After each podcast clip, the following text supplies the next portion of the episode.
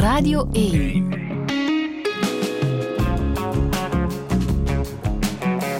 Touché. Met Friede Lesage.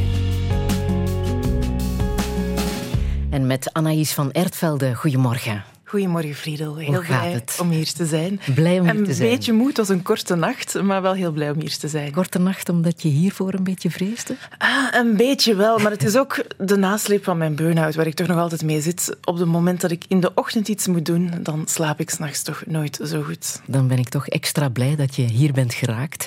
Je bent historica en hebt net een boek geschreven over handicap. Handicap, en daaronder staat een bevrijding. Was het voor jou een bevrijding om dat boek te schrijven? Ja, ik heb mezelf wel aangedaan met die titel te kiezen, want dan moet ik nu elke keer uitleggen op welke manier ik mezelf dacht te bevrijden door dat uh, boek te schrijven. Um, het is eigenlijk een heel, een heel complex verhaal. Het is heel gelaagd, die bevrijding in de titel. Het gaat voor mij voor een stukje over het bevrijden van de taal die we hebben rond handicap. Wat we maar kunnen zeggen in de samenleving over handicap. Wat er maar gezegd wordt over handicap in de samenleving. Maar het is langs de andere kant ook een persoonlijk verhaal, niet alleen een maatschappelijk verhaal. Verhaal, waarin ik eigenlijk onderzoek naar hoe ik mij tot mijn handicap verhoud en hoe ik mij geleerd heb tot die handicap te verhouden en de evoluties die ik de voorbije jaren heb doorgemaakt, waarin ik toch anders naar die handicappen ben gaan kijken en wie weet misschien toch mezelf al een stukje bevrijd heb. Mm, je, hebt, uh, je bent geboren zonder rechter onderarm. Ja, ik zeg zelf altijd eigenlijk met een korte uh, rechterarm, omdat je, als je zonder zegt, dan ga je er eigenlijk vanuit van er is een soort modellichaam en aan dat van jou mist iets dat eigenlijk aan ons ja. lichaam zou moeten vastzitten. Dus ik zeg zelf graag met een korte rechterarm. Uh, en mijn hand is eigenlijk, ik heb wel twee handen, want mensen zeggen soms dat ik maar één hand heb en dat voelt voor mij helemaal niet zo. Ik heb eigenlijk twee handen, maar mijn ene hand is een hybride, noem ik het zelf, van een elleboog en een hand. Dus dat voelt voor mij echt als een hand, maar het ziet er niet zo uit als we er verwachten dat een hand eruit ziet. Je bent ook iemand die graag naar handen kijkt. Ja, dat komt inderdaad terug in het boek. Ik heb dat altijd al gehad. Ik herinner me van mijn eerste liefje, teruggaand, dat ik zijn handen zag en dat hij hele mooie, grote handen had. Handen om list mee te spelen, zei ik toen tegen mijn moeder, herinnerde ik mij. Uh, en dat dat iets is dat mij altijd aantrekt. Dat dat iets is waar mijn, ja, mijn ogen gaat daar altijd naar. Naar hoe mensen hun handen zijn, maar ook hoe mensen hun handen gebruiken en hoe ze gesticuleren en hoe ze aanraken met hun handen. Aha. Je hebt dat boek geschreven en uit dat boek weet ik dat jij enorm goed kan typen. Ja, dat is een van mijn meest belangrijke vaardigheden. um, ja, in maar is dat dan een soort compensatie ook? Dat je uh, net ja. nog beter je best doet? Ik denk het wel. In het boek heb ik een hoofdstuk waarin ik ook praat over mijn burn-out en over de maakbaarheid van menselijke geest en het menselijk lichaam en misschien ook de, uh, waar dat het daar eigenlijk ergens stopt en waar het voor mij stopte was bij die burn-out. En zo'n burn-out wordt altijd door van alles natuurlijk veroorzaakt. Maar voor mij ging het ook een stukje over die hyperfunctionaliteit. Want ik dacht mij al die jaren te beschermen tegen discriminatie op vlak van mijn handicap door hyperfunctioneel te zijn. Want onze definitie van handicap zegt eigenlijk handicap is een gebrekkig functioneren. Je functioneert minder goed dan een ander door iets in je lichaam, door iets in je geest. En daardoor kun je discriminatie tegenkomen. Dus ik dacht, als ik er nu voor zorg... Ik zie er misschien visueel wel gehandicapt uit. Maar als ik functioneel eigenlijk niet gehandicapt ben, als ik functioneel het even goed doe, of zelfs beter doe dan een ander, dan kan ik mij beschermen tegen discriminatie. Kan ik mij beschermen tegen aan de zijkant van de samenleving terechtkomen. Dus ik ben al die jaren hyperfunctioneel geweest. Heb sneller getypt dan iemand met twee handen. Niet omdat ik dat per se wou, niet omdat dat ook een hele bewuste keuze was of zo. Ik heb niet bewust die keuze mm-hmm. gemaakt. Maar dan omdat ik aanvoelde van... Dit kan mij beschermen. Dit is eigenlijk mijn ticketje naar een normaal leven in de samenleving. En als mijn functioneren lager zou zijn, is er kans dat ik aan de zijkant van de samenleving terechtkom. Maar kijk, nu ligt er een boek. Ja. Hoe zou jij jezelf omschrijven? Ja, ik wist natuurlijk dat die vraag ging komen, want mm. ik heb ook wel eens naar Touché geluisterd. Uh, en dat, ik vind dat altijd een hele moeilijke, omdat ik mij ook, ook in mijn werk altijd zo wat verzet tegen hokjes of strikte identiteitscategorieën waar je jezelf dan op moet vastpinnen en op blijven vastpinnen. Veel van mijn werk gaat net over bijvoorbeeld zo'n hokje handicap en wat is eigenlijk de complexiteit achter zo'n simpel hokje, dat verkennen. Um, maar... Ik heb dus een beetje een rondvraag gedaan onder vrienden en ja? familie. Van Wat is daaruit gekomen? En de twee woorden die eigenlijk het, het meeste terugkomen zijn uh, woest langs de ene kant en gevoelig langs de andere kant. Uh, en ik kan me daar wel ergens in vinden. En ik denk ook van, goh, dat is, past ook wel bij het gevoel dat ik over mijn persoonlijkheid heb. Namelijk dat er toch wel... ja, zo, soms extreme in samenkomen of zo. En dat het mm-hmm. mij heel mijn leven al een uitdaging is geweest om die verschillende, soms wat extreme karaktertrekken allemaal samen een plek te geven in wie ik ben en in hoe mijn leven eruit ziet. Noémie Willen, die hier een tijdje geleden te gast was in Touché en een goede vriendin is van ja. jou, die noemt jou ook wel eens Katharina de Grote. Ja, je zou dat eigenlijk aan haar moeten vragen, waarom zij denkt dat ik op Katharina de Grote lijk. Ik geloof dat ze zelfs, uh, zelfs zei, je zou een betere Katharina de Grote zijn geweest dan Katharina uh, de Grote. Um, ik geloof dat ze ook zei dat ik een, een goed lid van de Bloomsbury groep geweest zou zijn. Um, en waarom zegt ze dat, ja, denk je? Ik vind dat, ik vind dat heel complimenteus van haar, maar ik, uh, ik weet het niet zo heel goed eigenlijk zelf. Ja. Heeft het te maken met mm, geen mensen boven je?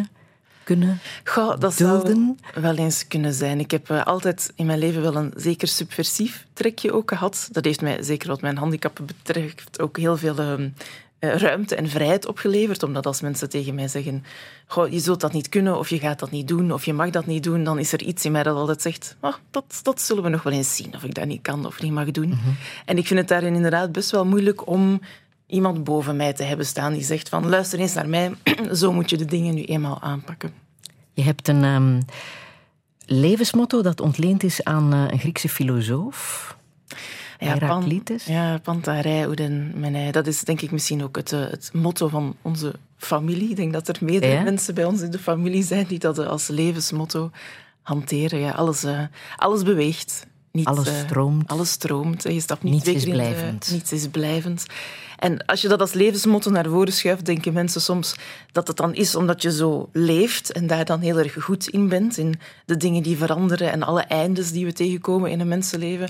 Maar dat is bij mij eigenlijk helemaal niet het geval. Ik ben niet zo heel goed in alle eindes die we tegenkomen in een mensenleven.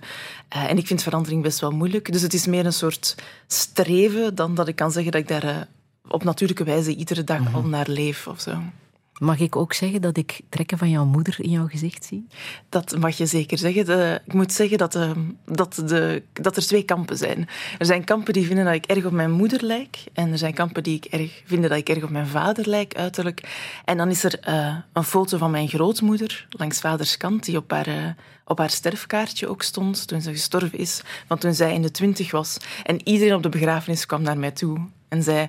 Maar je bent twee druppels water, je, je grootmoeder. Ah, ja. Ik kan alleen maar vergelijken met jouw moeder, omdat die natuurlijk razend bekend is. Hè? Ja, als ja. actrice in Thuis, Rosa, Annick Segal. Ja. Vindt je dat lastig als mensen dat daar nog willen bij vermelden? Um, ja, het is natuurlijk iets dat je dat heel je leven er altijd bij vermeld wordt. Van, goh, mm-hmm. um, je moeder is... De dochter van. De dochter van, inderdaad.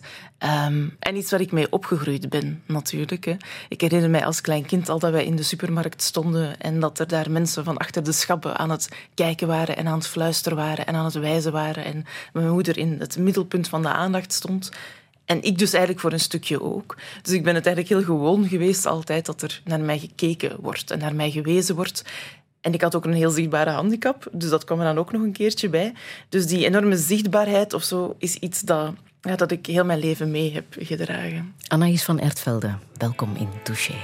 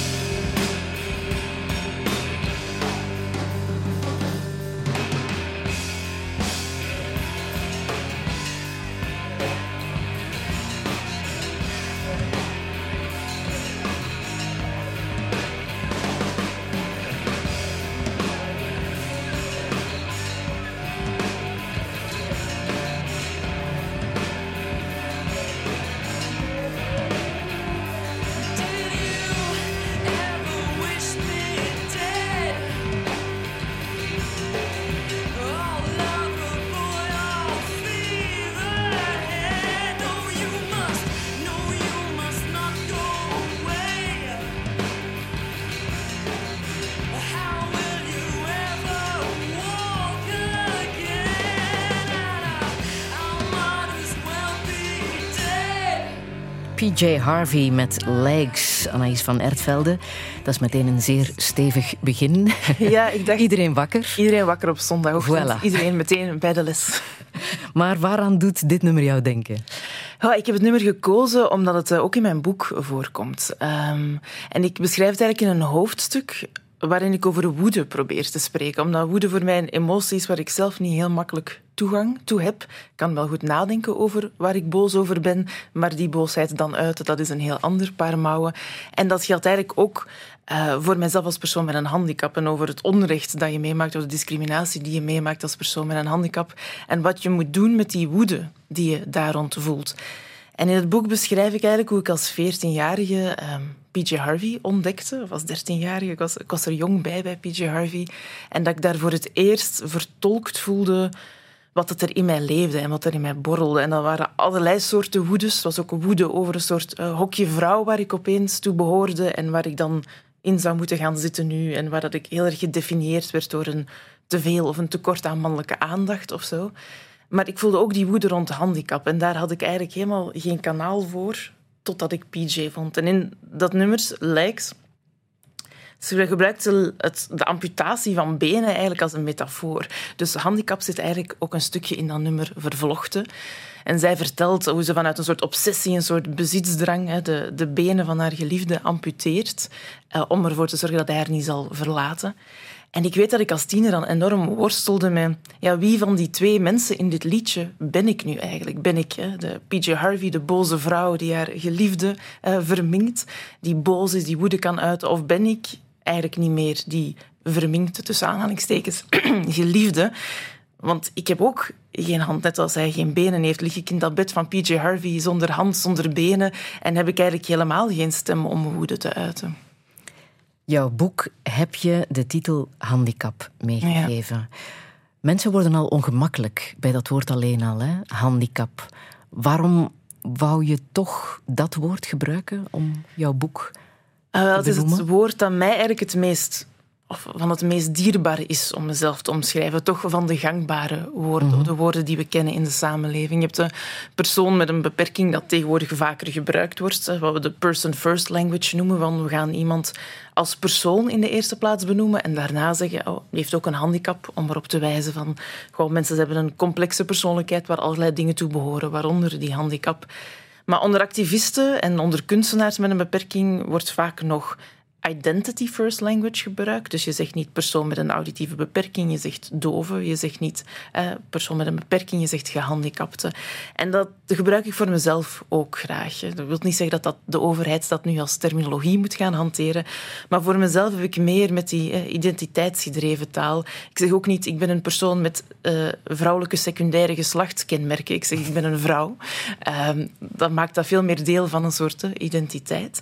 En ik vind handicap eigenlijk ook een mooi woord, omdat het enerzijds heel erg verwijst in de oorspronkelijke betekenissen, zoals het is aangenomen, naar het feit dat handicap niet alleen iets is, niet een beperking is louter van lichaam of en of geest die jij hebt, die bij jezelf hoort, die iets individueels is, maar dat het iets is dat ontstaat in interactie met de samenleving. Hè. Dat die handicap niet bestaat hier, bij mij, in mijn lijf, maar dat die handicap zich afspeelt tussen mij en de samenleving. En langs de andere kant is het ook een woord met een mooie volksetymologie, vind ik zelf. Er zijn er verschillende. Ik ben er zelfs als onderzoeker nooit helemaal uitgeraakt wat nu de correcte volksetymologie is. Maar ik vind dat wel mooi dat dat een term is die zo een beetje van onderop gegroeid is. Terwijl we eigenlijk voor de rest alleen maar termen hebben die ons van bovenop afge- bovenaf opgelegd zijn door dokters, door de overheid, door de bureaucratie, om ons eigen lichaam te beschrijven. Ja. Die ongemakkelijkheid, uh, dat beschrijf je in het boek, um, heeft ook vaak te maken met het feit dat mensen jou reduceren tot een vraag. Ja. En die vraag is, wat is er met jou gebeurd? Ja, ik denk dat er twee reducties altijd plaatsvinden bij een ja. handicap. Oftewel is het de reductie tot een probleem.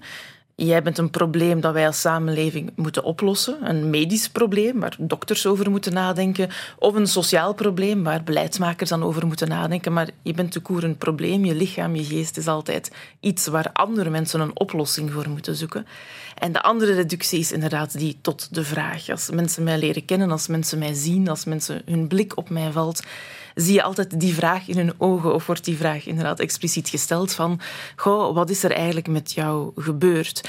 Jij bent niet de norm, jij ziet er anders uit dan de anderen en dus moet jij ons een verhaal vertellen over hoe het komt dat jij anders bent dan de anderen. En antwoord jij daar dan op? Ik, uh, ik vind dat altijd een hele ingewikkelde vraag. Um, zeker als mensen daarmee openen. Uiteraard is er een gesprek waarin dat we elkaar leren kennen en waar dat jij misschien iets over jezelf vertelt en ik dan iets over mezelf vertel. Maar ik open ook zelden het gesprek met goh, Friedel, vertel eens over je jeugdtrauma's. Wat, wat heb jij allemaal meegemaakt? Dat doen we niet. Uh, dat hebben we ons aangeleerd, dat dat geen manier van converseren is. Maar met handicap hebben we daar eigenlijk geen schroom over. We vragen onmiddellijk naar vertel eens, uh, naar het diepste van jezelf. Uh, leg het mij uit. En het moeilijke daar ook aan vind ik dat die vraag niet voor mij gesteld wordt. Het gesprek wordt niet geopend echt vanuit een interesse om met mij in interactie te gaan. Het gesprek wordt geopend omdat de ander zich ongemakkelijk voelt, euh, zich zorgen maakt, niet weet welke taal die moet hanteren en daarom bij mij geruststelling gaat zoeken. En ik heb verschillende strategieën om daarmee om te gaan. Soms antwoord ik er gewoon op. Zeker als die vraag van kinderen komt, natuurlijk. En dat is eigenlijk ook meestal heel snel afgehandeld. Als een kind vraagt van, goh, hoe komt het dat jij maar één hand hebt? Dan zeg ik vaak, ik ben zo geboren. En de meeste kinderen hebben dan zoiets van, oh ja. En dat is dan het ja. einde van het gesprek. Uh-huh. Je ziet dat daar zo alle vooroordelen en symboliek die we hebben rond handicap gemaakt nog niet geïnstalleerd zijn. Dat zij daarmee genoegen nemen. En iets anders wat ik ook al gedaan heb in mijn leven is soms verhalen verzinnen. Omdat ik het gevoel heb van, goh, het verhaal van mijn handicap is ook een verhaal dat eigenlijk van mij is. Dat ik niet verplicht voortdurend met iedereen die ik op straat tegenkom moet delen. Dus ik mag ook verhalen verzinnen en kijken hoe mensen daarop reageren. Als een soort vorm van een klein narratief verzet tegenover die dwang van jij moet constant een verhaal over je lichaam. Dat ben je ons verschuldigd om ons een verhaal over je lichaam te vertellen. En wat verzin jij dan? ik geloof heb dat je ik, al verzonnen? Ik geloof dat ik in het boek uh, de voorbeelden gebruik van... Uh, um, dat, ik, uh, dat, was, dat was in het voorbeeld ook wel tegen kinderen dat ik aan het vertellen was over een uh, vreselijk misgelopen safari waarin ik met een leeuw gevochten heb en de kinderen met ogen zo groot als theeschoteltjes dan naar mij keken van oh, wat geweldig, wat indrukwekkend.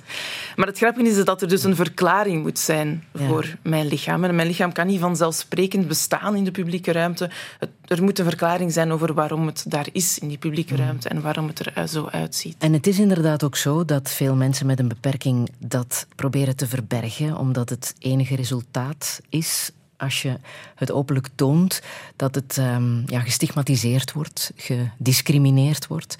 En wat ik um, toch wel confronterend vond om te lezen, is dat daar een woord voor bestaat. Validisme.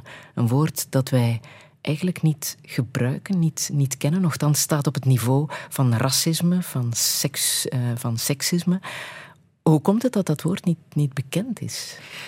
Um, ik vind over het algemeen dat we heel weinig gesprekken hebben over, uh, over handicap in onze samenleving. Dat er heel weinig ruimte is om daarover te reflecteren.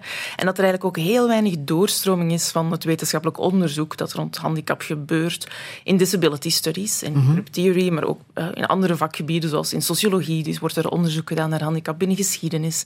En je ziet er eigenlijk heel weinig doorstroming. Dus je ziet ook heel weinig doorstroming van het gedachtegoed, het denkkader dat er in de academische wereld rond handicap ontwikkeld is, naar het breder debat. En een van die termen die zowel vanuit het activisme als vanuit de academische wereld ontwikkeld is, is validisme. Dus eigenlijk ja, de, de structurele discriminatie van mensen met een beperking in de samenleving. Net om op dat structurele element te wijzen. Omdat wij er vaak nog heel erg van uitgaan dat handicap een zeer individuele zaak is, die in het lichaam of in de geest ligt. En het is wel, we zeggen wel vaak, het is jammer wat jou overkomt. Maar we hebben weinig blik op wat dat eigenlijk zegt over onze samenleving. Mm-hmm. En hoe we onze samenleving organiseren, welk mensbeeld we hebben. En een term als validisme helpt om zo'n veel breder te gaan kijken dan alleen dat individuele verhaal van de ene persoon met de handicap. Ja, nochtans, het is in onze geschiedenis al wel een, een zwaar feit geweest. Hè. Tijdens de Tweede Wereldoorlog zijn driehonderdduizend mensen met een uh, handicap vermoord. Uh, dus ja, het bestaat. We, we kennen het eigenlijk wel, hè. De, die ja. ergste vorm van... van validisme. Dat is inderdaad ja, een soort extreem eindpunt genomen. Dan kom je uit bij het eugenetisch gedachtegoed, waar we vandaag de dag zeker niet, niet wars van zijn. Dat, we hebben dat nog altijd. We voelen ons nog altijd wat ongemakkelijk bij. Gewoon mensen met een beperking moeten die zich wel voortplanten? Moeten, we er, moeten er meer mensen met een beperking in de samenleving komen? Als mensen met een beperking zich voortplanten, moeten die dan kinderen met een beperking krijgen? Of willen we dat mm. net voorkomen? We zitten nog altijd op een veel implicietere, minder dwingende, minder staatsgedreven manier met een genetisch gedachtegoed. Maar we hebben natuurlijk gezien in de geschiedenis waar dat toe kan leiden, zoals in de Tweede Wereldoorlog, en waar mensen met een beperking, allee, niet alleen in de Tweede Wereldoorlog, maar ook vanaf de jaren dertig opzij gezet werden uit de samenleving en uiteindelijk ook gesteriliseerd werden, zodat ze zich niet meer konden voortplanten. Mm-hmm. En uiteindelijk ook vermoord werden als een soort proefdraaien op de Holocaust die later zou plaatsvinden. Maar het gaat ook veel breder dan alleen over Nazi-Duitsland in dat verhaal. Want die eugenetica zien we eigenlijk in het interbellum in heel Europa hoogtij vieren. In de V S, in het Verenigd Koninkrijk, in de Scandinavische landen. En ook ver na de Tweede Wereldoorlog doorgaan. We noemen het dan niet meer eugenetica, want mm-hmm. de naam is in discrediet geraakt door de excessen van het naziregime. Um, maar het wordt wel nog steeds in, in uitvoering gebracht. Zo zien we bijvoorbeeld in Zweden tot in de jaren zeventig dat uh, mensen met beperkingen stevast um, gesteriliseerd worden. Samen met bijvoorbeeld mensen van de, de indigene groepen daar, zoals de Sami, die worden ook gesteriliseerd. En ook vandaag de dag gebeurt het nog altijd. Hè, in... Um twintig achttien, denk ik, heb je, heeft het European Disability Forum een rapport uitgebracht waarin blijkt dat er nog steeds een aantal landen zijn in de Europese Unie, waaronder België, waarin het de jure eigenlijk niet meer mag van mensen met een beperking te steriliseren, maar waar dat er gemerkt wordt dat er, in, zeker in de context van instellingen, zeker bij mensen met een verstandelijke beperking, nog steeds veel druk wordt uitgenodigd en dat er wel een soort de facto vorm van sterilisatie onder dwang plaatsvindt, nog altijd. Ja, mateloos boeiende ja. geschiedenis, hè? Ja.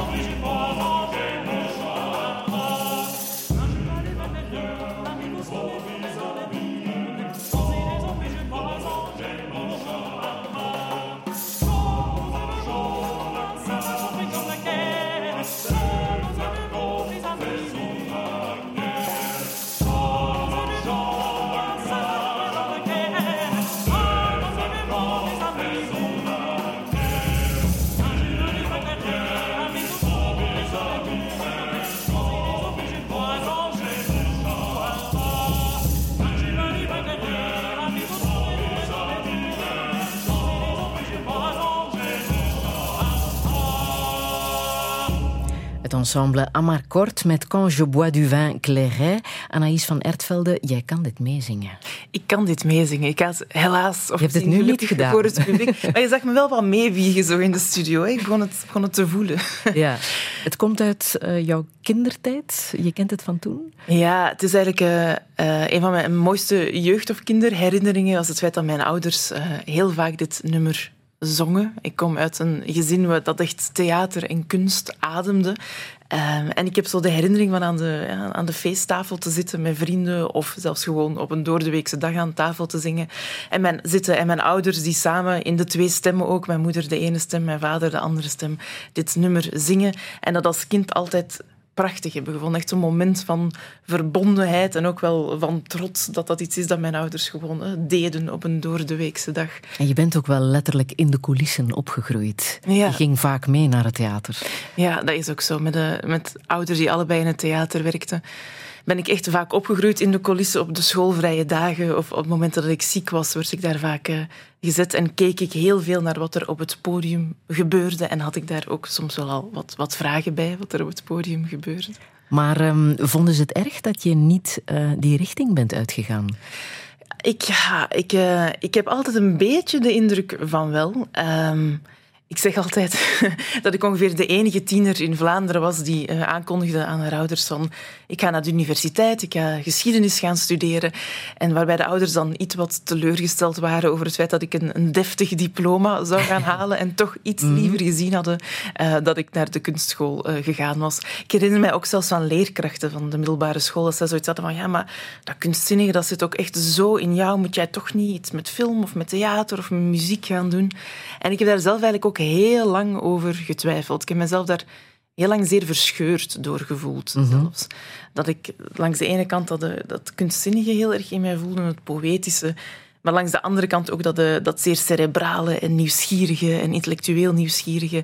En dat ik het gevoel had van ik moet, ik moet daar dan een keuze in maken. En op zo'n moment op je achttien dat je een studie moet kiezen, moet je daar natuurlijk ook heel expliciet een keuze in gaan maken. Uh, maar in de loop van mijn leven ben ik er wel toe gekomen dat je die keuze misschien niet zo uitgesproken hoeft te maken en dat het ook wel mogelijk is om je van het ene veld naar het andere en weer terug te bewegen. Ja, jouw broer uh, is ook niet het theater ingegaan, hè? Hij nee. is uh, psycholoog. Hij is inderdaad psycholoog uh, ja. en is ook een zeer goed muzikant, dus hij heeft ook heel lang getwijfeld hmm. om, uh, om naar het conservatorium te gaan. Maar we hebben eigenlijk allebei de, zo de beslissing genomen om voor een stukje de wereld die we al kenden achter ons te laten. Want, ja, dat had je gehad, hè? Dat, had, dat kende ik al of zo. Dus ik wilde niets gaan verkennen dat ik helemaal nog niet kende. En ik merk mm-hmm. dat soms ook wel, dat ik mij nog altijd um, op de universiteit meer een vreemde eend in de bijt voel dan wanneer ik ergens op een première van een toneelstuk sta. Ik heb het gevoel van, dat, ik ken de habitus daar. Ik weet hoe ik moet spreken, hoe ik mij moet kleden, hoe ik, wat ik moet zeggen tegen wie. En op de universiteit blijft dat voor mij iets dat niet helemaal van nature komt, waar ik ja. zo naar moet zoeken. Maar zou het kunnen dat je niet voor die onzekere theaterwereld hebt gekozen, maar wel voor de zekerheid van de universiteit, omwille van financiën, omwille van zal ik daarvan kunnen leven? Ik wou dat dat waar was, Friedel, maar helaas is het idee van een, van een zeer stabiele academische carrière, zoals die twintig jaar geleden bestond, zo goed als onbestaand momenteel. En is zeker voor de P H D-student en de postdockers het leven ontzettend precair, met zeer korte contracten, vaak onderbetaald en vraag om heel vaak te verhuizen van de ene universiteit, van het ene land naar het andere, om eens twee jaar hier te werken, eens twee jaar daar te werken. En zoals we weten is ook de hoeveelheid burn-out onder P H D-studenten torenhoog, mm. veel hoger dan elders.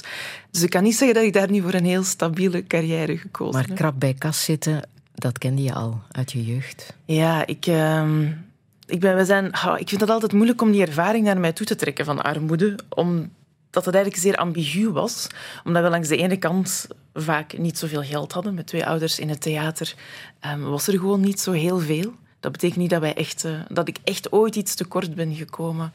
Maar ik heb ooit wel eens tegen mijn mama gezegd van aan het eind van de maand aten wij toch wel veel pannenkoeken en spinazie uit de diepvries. En dat moesten we dan wel bevestigen.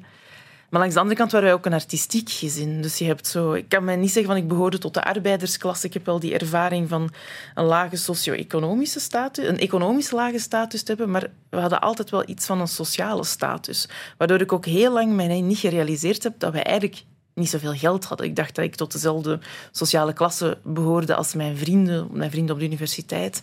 En ik moet zeggen, toen een paar jaar geleden iedereen huizen begon te kopen, bijvoorbeeld, dat opeens mijn frank viel en dat ik dacht van, ah ja, ik kan dat niet zomaar een huis kopen. Er is geen, er staat geen honderdduizend euro voor mij klaar om mij te helpen. Mijn ouders zouden dat heel graag willen geven, daar niet van.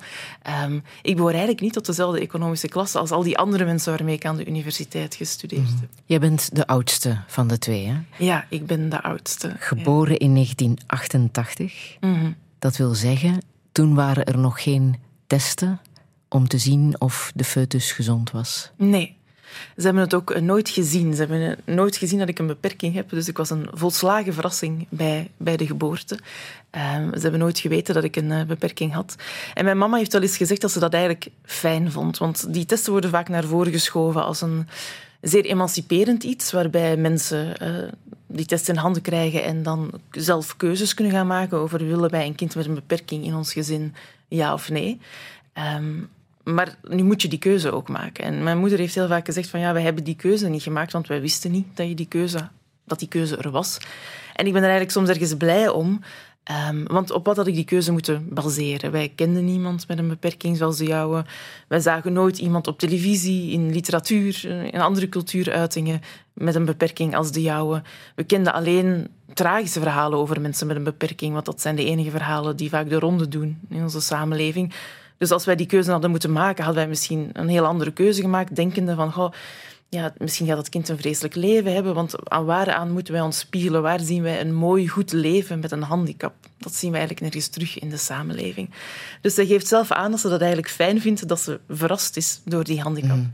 En dat ze ook um, ja, nadien dacht van, ik heb hier nooit naar verlangd. Ik wist niet dat dat iets is waar je naar kon verlangen. Leven met een handicap, of een partner hebben met een handicap, of een kind hebben met een handicap. Dat dat iets moois en goeds en fijns kan zijn wat je wilt in het leven. Maar zo'n onverwacht verlangen dat je overvalt is soms wel het, van het mooiste dat het leven je, je voor de voeten kan werken. Ja, maar het is ook een confronterende gedachte, hè? Want als ze toch de keuze hadden gemaakt om de zwangerschap af te breken, dan was jij er niet geweest. Ja, ja en dat is als persoon met een beperking eigenlijk uh, tekenend voor je plek in de samenleving, vind ik wel. Wat dat zegt dat over de maatschappij? Ja, hè? Dat, dat die soort testen bestaan, ja, wil eigenlijk zeggen, zo inclusief zijn we niet. Nee, dat, dat gevoel heb ik ook in vele mensen met een beperking met mij, denk ik. Ik denk dat ik het in het boek benoem als niet vanzelfsprekend tot de wereld behoren. Dat je merkt dat de wereld zelf een beetje een ambiguë verhouding heeft tussen hoor jij hier eigenlijk wel thuis, ja of nee?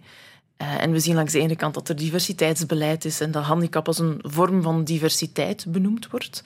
Langs de andere kant zien we ook dat er beleid is dat uh, prenatale testen aanmoedigt. En dat ook uh, vaak uh, mensen ervaren dat ook zo. Als ze een, een prenatale test hebben en het kind blijkt een beperking te hebben, dat ze vaak in een richting geduwd worden, dat ze een hele grote vanzelfsprekendheid voelen om het kind dan te aborteren. Um, dus ja, is er dan eigenlijk een plek voor mij? Wil je mij erbij? Is een handicap een vorm van diversiteit? Of vinden we een handicap toch eigenlijk stiekem een vorm van fysiologische minderwaardigheid? En wordt de samenleving er beter van als er minder mensen met een beperking zijn? Ik voel heel erg dat die samenleving daar ja, ambigu tegenover staat en dat we ook vaak daar niet meer zo expliciet over mogen spreken. Dat we moeten doen alsof handicap een vorm van diversiteit is, dat er een soort diversiteitssaus over gegoten is. Terwijl als persoon met een handicap je toch heel vaak voelt dat dat eigenlijk niet het geval is en dat je toch eigenlijk als voor een stukje minderwaardig wordt gezien. Hetzelfde kan je zeggen van het feit dat ze jou een prothese wilden aanmeten, ja. um, met alle goede bedoelingen allicht, maar er werd aan jou niet gevraagd, wil je dat eigenlijk? Nee, en ik denk dat dat heel tekenend is voor al mijn ervaringen met de, met de medische wereld daarin. Er was eigenlijk helemaal geen aandacht of geen, eh, geen luisterend oor naar, goh, hoe kunnen wij jou hierin ondersteunen? Hoe, hoe kijk jij hiernaar? Wat, wat wil jij eigenlijk? Waar heb jij behoefte aan om beter te functioneren? Er was een soort bestaand script van, als je een arm hebt als de jouwe, dan moet je een prothese aandoen. En dat moest je dan ook volgen. En de redenatie was langs de ene kant van, dat is medisch nodig, want anders ga je scheef groeien. Is mij heel vaak verteld geweest als kind. Nu, ik ben niet scheef gegroeid zonder prothese, dus ik heb daar ook enige vraagtekens bij. En het andere verhaal dat mij verteld werd was, ja, je zou dat beter dragen, want anders zal je nooit aanvaard worden. De kinderen op school zullen je met je lachen. Ook daar heb ik enige vraagtekens bij. Of een zo'n levensloze, bruine, cosmetische prothese. Of kinderen niet opmerken dat dat geen gewone hand is. Um, maar ik vind dat een heel rare boodschap om mee te geven. En daar wil ik ook niet mee het belang van protheses uh, van de hand doen. Want voor sommige mensen zijn protheses uh, zeer belangrijk. Je ziet nu eigenlijk ook heel mooi op het internet, met het, het, het online printen, het drie D-printen, dat heel veel mensen met een beperking zelf protheses aan het maken en aan het printen zijn. En dat die er vaak helemaal anders uitzien dan de protheses die je aangeboden krijgt. Die zijn helemaal niet gericht op een soort levensechte arm proberen na te maken, op dat normale lichaam proberen evenaren, maar gaan veel meer over, goh, als ik nu wil gaan, uh, gaan bergbeklimmen, kan ik een handige tool voor mezelf maken om beter berg te beklimmen. Mm. Maar dus voor jou was het niet echt een goede oplossing? Je had het liever niet, hè? Nee, ik had zo'n... Uh, ik weet nooit zo goed waar dat precies vandaan komt. Dat is dan dat subversief trekje van mij of zo. Ik voelde... Mijn lichaam voelde als af, als heel, zoals het was. En ik voelde mij haast gestraft, omdat ik zo... Ja, dat is ook heel zwaar. Zo'n prothese weegt een aantal kilo, zeker toen.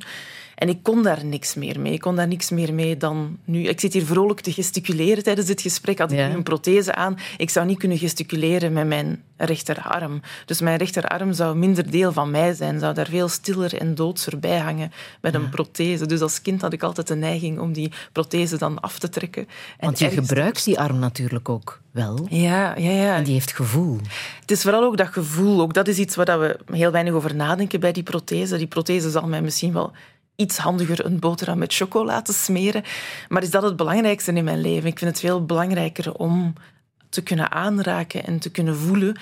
En dat vervalt natuurlijk helemaal als je een prothese draagt. Want deze hand is een evengoed voelende hand als, hè, als jouw rechterhand. Probeer je voor te stellen dat je voor de rest van je leven met je rechterhand ergens in zou moeten zitten en die niet meer zou kunnen gebruiken om aan te raken of te voelen.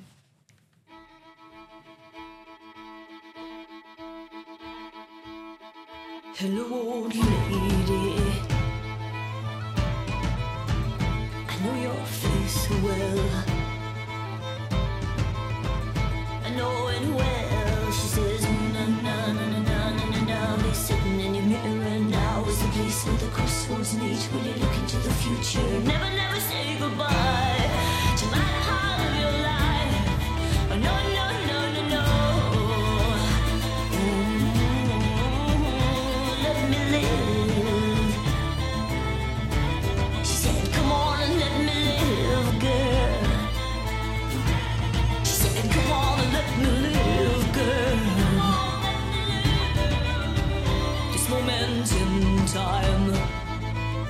she said, it doesn't belong to you, she said, it belongs to me, and your little boy, and your little girl, and the one hand clapping, where on your palm is my little line, when you're written in mine is an old memory, na na na na na na na na na na na na, never, never, never say goodbye to my part of your life, oh no, no, no, no, no.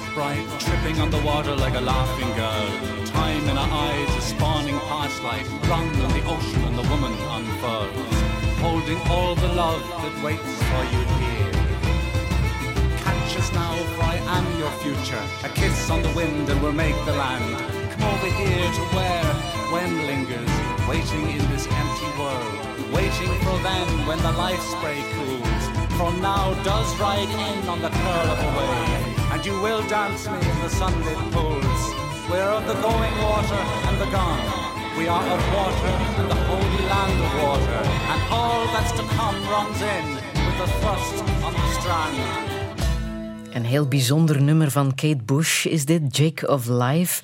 Anaïs van Ertvelde, jij noemt het een overlevingssong. Ja, dat is uh, voor mij echt het nummer dat ik in mijn leven al op verschillende momenten gedraaid heb. Uh, wanneer je heel diep zit, wanneer het heel donker is geworden en dat je denkt van, ik weet niet of ik verder wil en verder kan. En dit nummer heeft me daar heel vaak doorgetrokken. Ik, ik heb daar zo mijn eigen interpretatie van. Ik weet niet of dat uh, is wat Kate Bush bedoelde toen ze het schreef, maar de auteur is dood, dus ik blijf bij mijn eigen interpretatie. Um, ja, ik zie dat nummer, ze zingt zo van... Um, this doesn't belong to you, this belongs to me. En ik zie Kate Bush dan zingen als een old lady, zoals ze dat beschrijft in het nummer, tegen haar jongere zelf.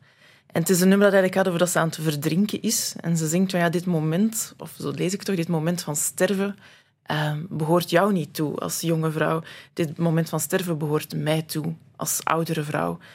En ja, voor mij is dat altijd zo'n soort leidraad geweest van... Dat is, ik wil daar naar streven, dat dat moment van sterven bij die oudere persoon hoort, bij die oudere versie van Anaïs, en niet bij wie ik nu ben. En daarbij heeft dat bij mij ook voor een soort um, verschuiving gezorgd in hoe ik naar mezelf kijk. Ik heb heel lang naar mezelf gekeken met de ogen van de zestienjarige Anaïs, uh, die heel veel grote dromen en ambities en verlangens had. Uh, en dat wordt soms ook aangeraden, hè, dat mensen zeggen van, goh, als je zo'n soort eikpunt wilt in je leven, van, ben ik nog wel goed bezig of zo? Ben ik nog echt wel met mijn hart keuzes aan het maken? Denk dan na van, zou zo de zestienjarige versie van jou het goed vinden waar je mee bezig bent? Um, en ik heb dat heel lang gedaan, maar dat putte me eigenlijk heel erg uit. Ik merkte dat ik een soort leven gebouwd had, um, dat er langs de buiten heel mooi uitzag. En wat dat die zestienjarige Anaïs naar gekeken zou hebben en zou gedacht hebben, oh, het is fantastisch, je reist de wereld rond en je hebt allerlei minnaars en minnaressen en uh, het is altijd heel druk en je hebt zes jobs tegelijkertijd en oh, dit is wat ik zo als zestienjarige op de middelbare school, uh, wachtend op het leven dat ging beginnen, gehoopt had dat het zou worden. En dat je dan van binnen in dat leven zit en denkt van, oh, maar dit, dit leven past mij eigenlijk helemaal niet. En dat ik merkte dat die blik van die zestienjarige niet alleen soms wat ongeïnformeerd was, maar ook wel heel scherp en heel kritisch naar mij toe. En mij heel erg doordreef. En dan moest ik altijd denken aan die oude Kate Bush en dus ook aan die oudere Anaïs. Mm. En probeerde ik contact te krijgen met mezelf als tachtigjarige.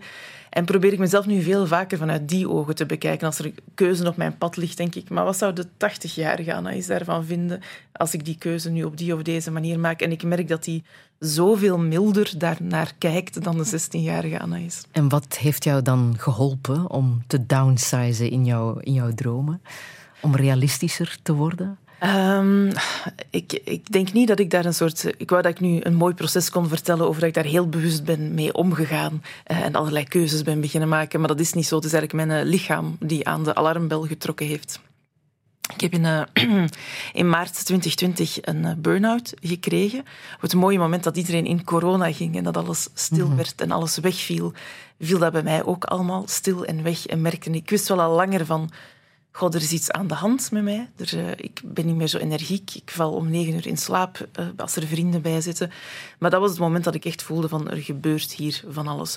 Dus ik heb eigenlijk dat proces, uh, ben met dat proces ingesleept geweest door mijn eigen lichaam. Dat zei, oké, okay, als jij deze auto hier niet meer kan besturen, dan zullen wij beslissen wat er gebeurt in jouw plaats. En hoe heb je gemerkt dat het uh, niet meer ging?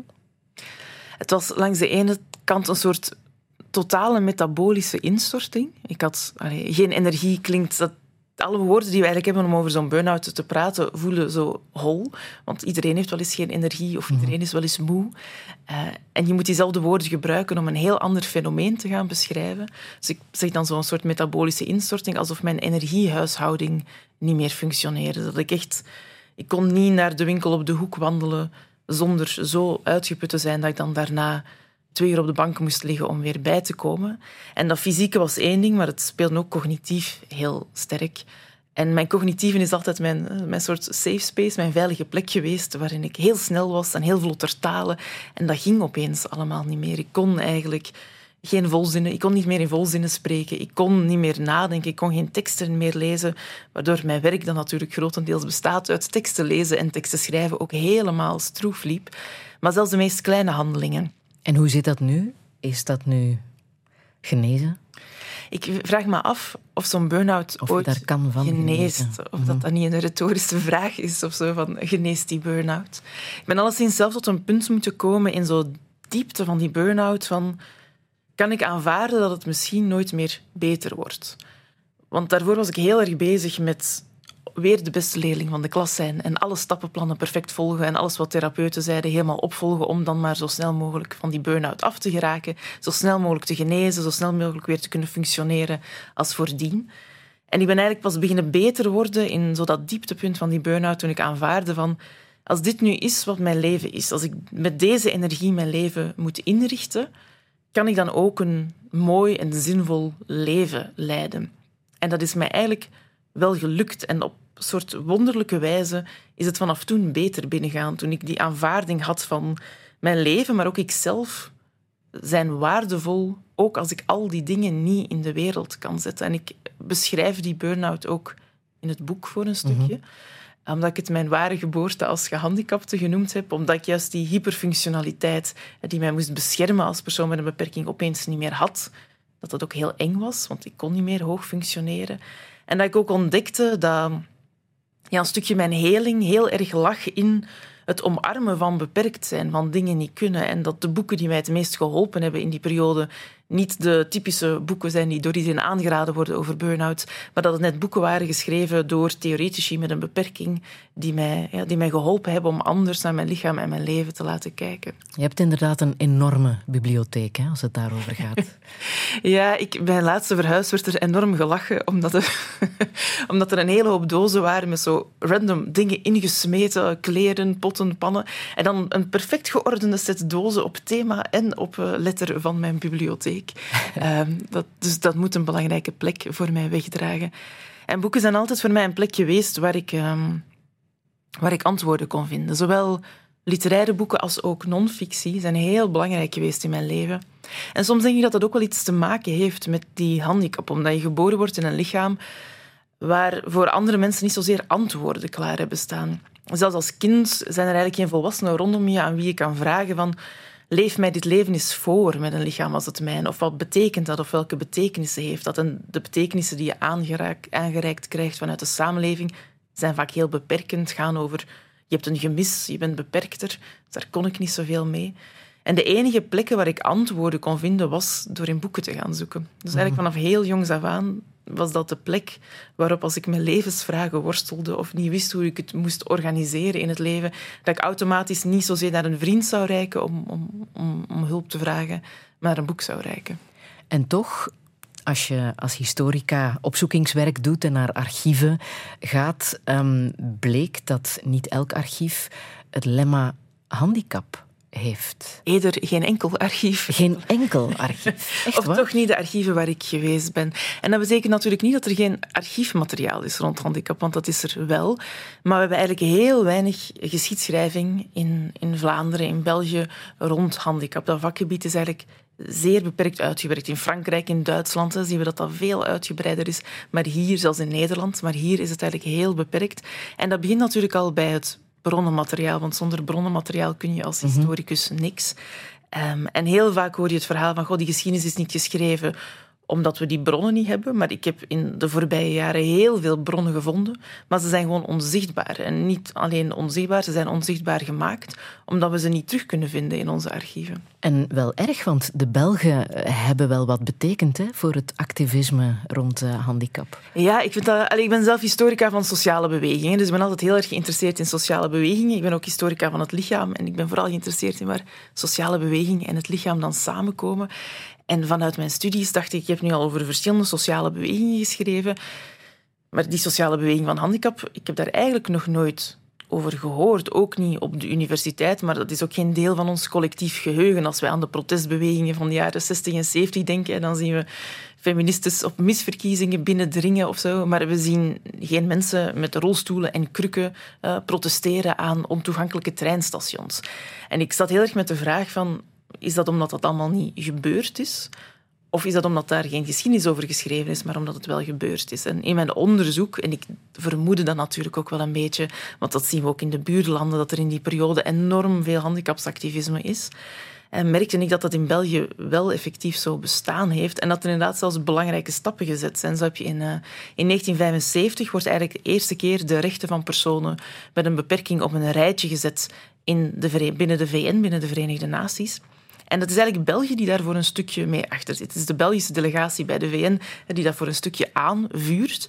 En hoe komen die op dat idee? Wel, er is op dat moment een grote koepelorganisatie van organisaties met een beperking.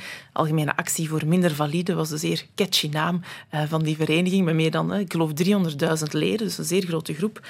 En zij hebben eigenlijk... Er is een hele voorgeschiedenis van, maar zij hebben eigenlijk dat document opgesteld. Dus een Belgische actiegroep heeft voor het eerst die rechten van personen met een beperking op papier gezet. En die zijn dan via via, iemand kende iemand die iemand kende, op het bureau van minister van Elsland toen, de minister van Buitenlandse Zaken, beland. En zo tot bij de V N. Dus het idee dat wij vandaag de dag naar mensen met een beperking kijken in termen van... mensenrechten, dat we hen niet zien als een soort zielig groepje waar we dan vanuit de welvaartsstaat toch ook wel eens een aalmoes aan kunnen geven of die we wel eens moeten helpen, maar dat we hen zien als volwaardige burgers die dezelfde rechten hebben als een ander en dat staten daarvoor zouden moeten instaan dat wij dezelfde rechten kunnen genieten als een ander. Dat begint eigenlijk ergens bij een Belgisch verhaal en dan vind ik het een beetje ja, van de pot gerukt dat bijna niemand dat weet. Dat... Mm-hmm. Er is ook dat nummer van Ian Dury uit ja. uh, eenentachtig, die um, zelf uh, polio had en um, gedeeltelijk verlamd was. En in het jaar van uh, de gehandicapten, negentien eenentachtig denk ik, dit nummer uitbracht, I'm Spasticus Autisticus.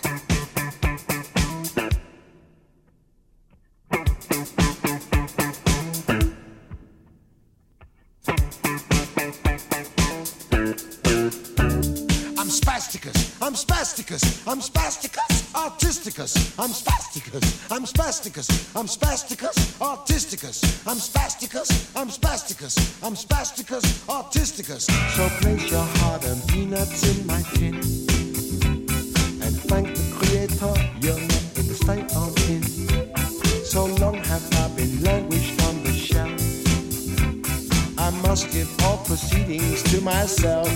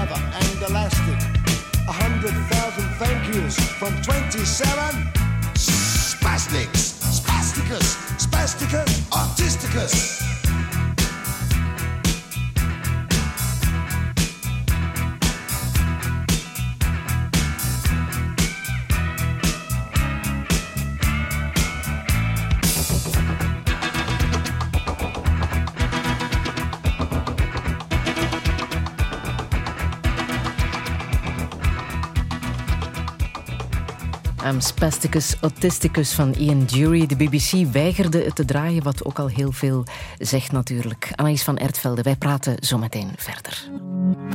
Radio één.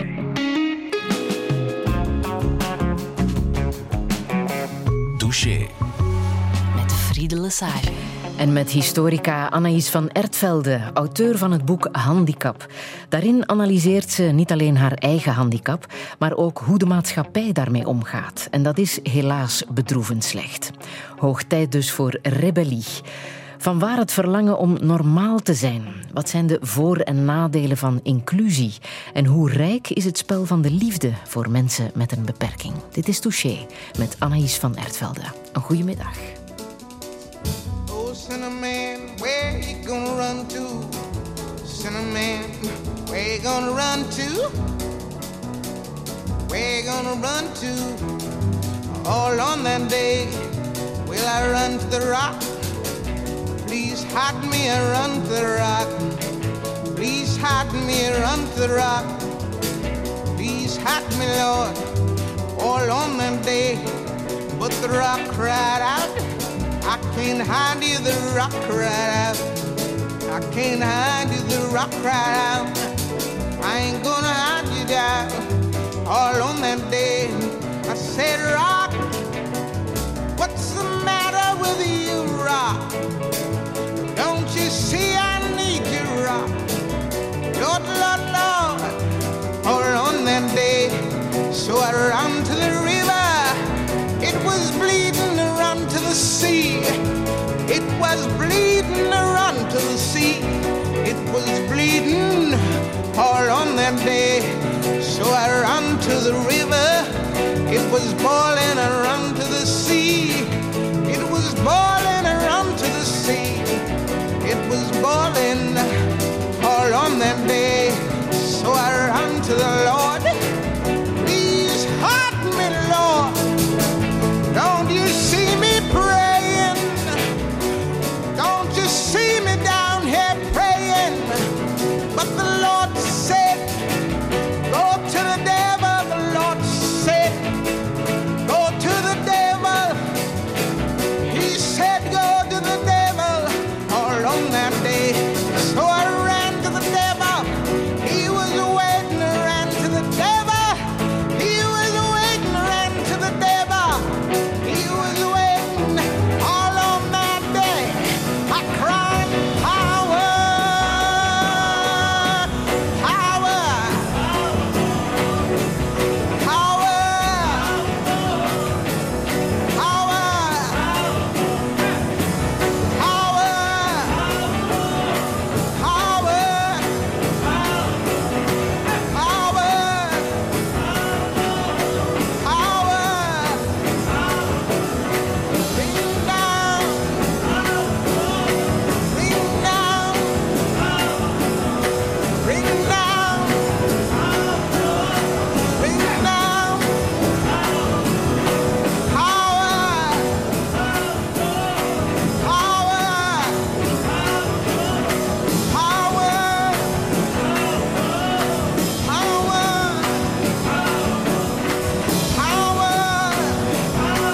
power.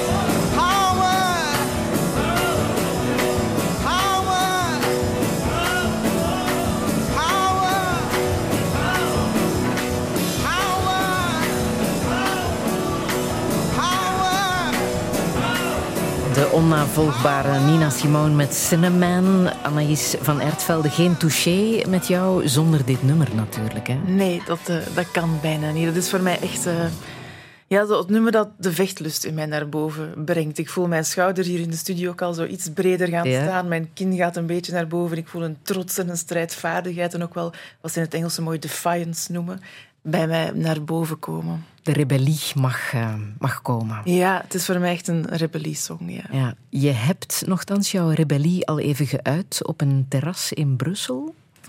Ja, dat is een, eh, een scène die ik inderdaad beschrijf uit, in het boek. Waarbij ik merkte dat er die woede die ik voelde rond, eh, rond handicap en hoe er in de samenleving mee wordt omgegaan steeds groter begint te worden. En dat heeft zich op een bepaald moment geuit in een soort van eh, van uitbarsting, waar dan toch weer dat rebels kantje van mij naar boven komt, dat ik een terras zag staan, um, die, ja, dat de straat eigenlijk helemaal versperde. En de straat was ook zeer hoog, dus een soort verschil van ja, zo'n veertig centimeter tussen straat en voetpad. Dus wie er langs wou, moest eigenlijk de straat op. Maar ja, dus voor mensen in een rolstoel, maar ook ja, mensen die met een kinderwagenbureau passeren, was dat onmogelijk. En ik voelde zo'n woede in mij ontsteken over het feit dat wij onze samenleving zo achteloos inrichten, de publieke ruimte zo achteloos inrichten op een manier dat een groot deel van de burgers er geen gebruik van kan maken of het haast onmogelijk wordt om er gebruik van te maken, zodat ze gewoon niet mee kunnen draaien. Dat ik daar heel rustig, heel kalm, al die stoelen en tafels die niet bezet waren, ben opzij beginnen zetten en op het midden van de straat ben beginnen neerzetten. En het grappige was dat eigenlijk niemand daarop reageerde. Het is op een moment dat je verwacht dat mensen dan terug boos worden, maar mensen waren, denk ik, verbouwereerd door zo'n actie. Ik voelde mij ook een beetje zo de, de nar die al lachend de waarheid mag vertellen of zo. Um, en ik had ook zo'n one-liner klaarstaan van als er hier iemand iets van zegt, dan ga ik zeggen van, goh, jullie vinden het blijkbaar toch niet erg om de weg voor voertuigen te blokkeren. Dus dan kan ik het meubilair even goed in het midden van de baan zetten, waar de auto's al aan het beginnen toeteren zijn, omdat ze niet meer langs kunnen. Want onze steden zijn gebouwd om auto's door te laten, maar niet om mensen in een rolstoel door te laten. Hoe is dat afgelopen? Je bent gewoon doorgewandeld? Ja, ik ben gewoon doorgewandeld. En nadien dacht ik, oh, nu moet ik daar eigenlijk terug langs, want ik passeer daar wel vaak.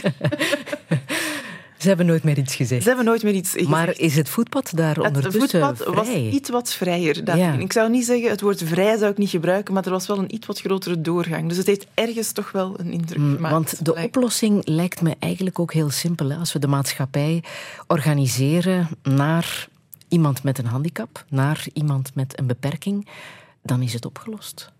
Ja, ik denk dat ons uitgangspunt nog altijd heel erg een soort normatief persoon is. Die, ja, een soort dertiger met een gezin, vaak een man, vaak wit, vaak hoog, vaak hoog opgeleid.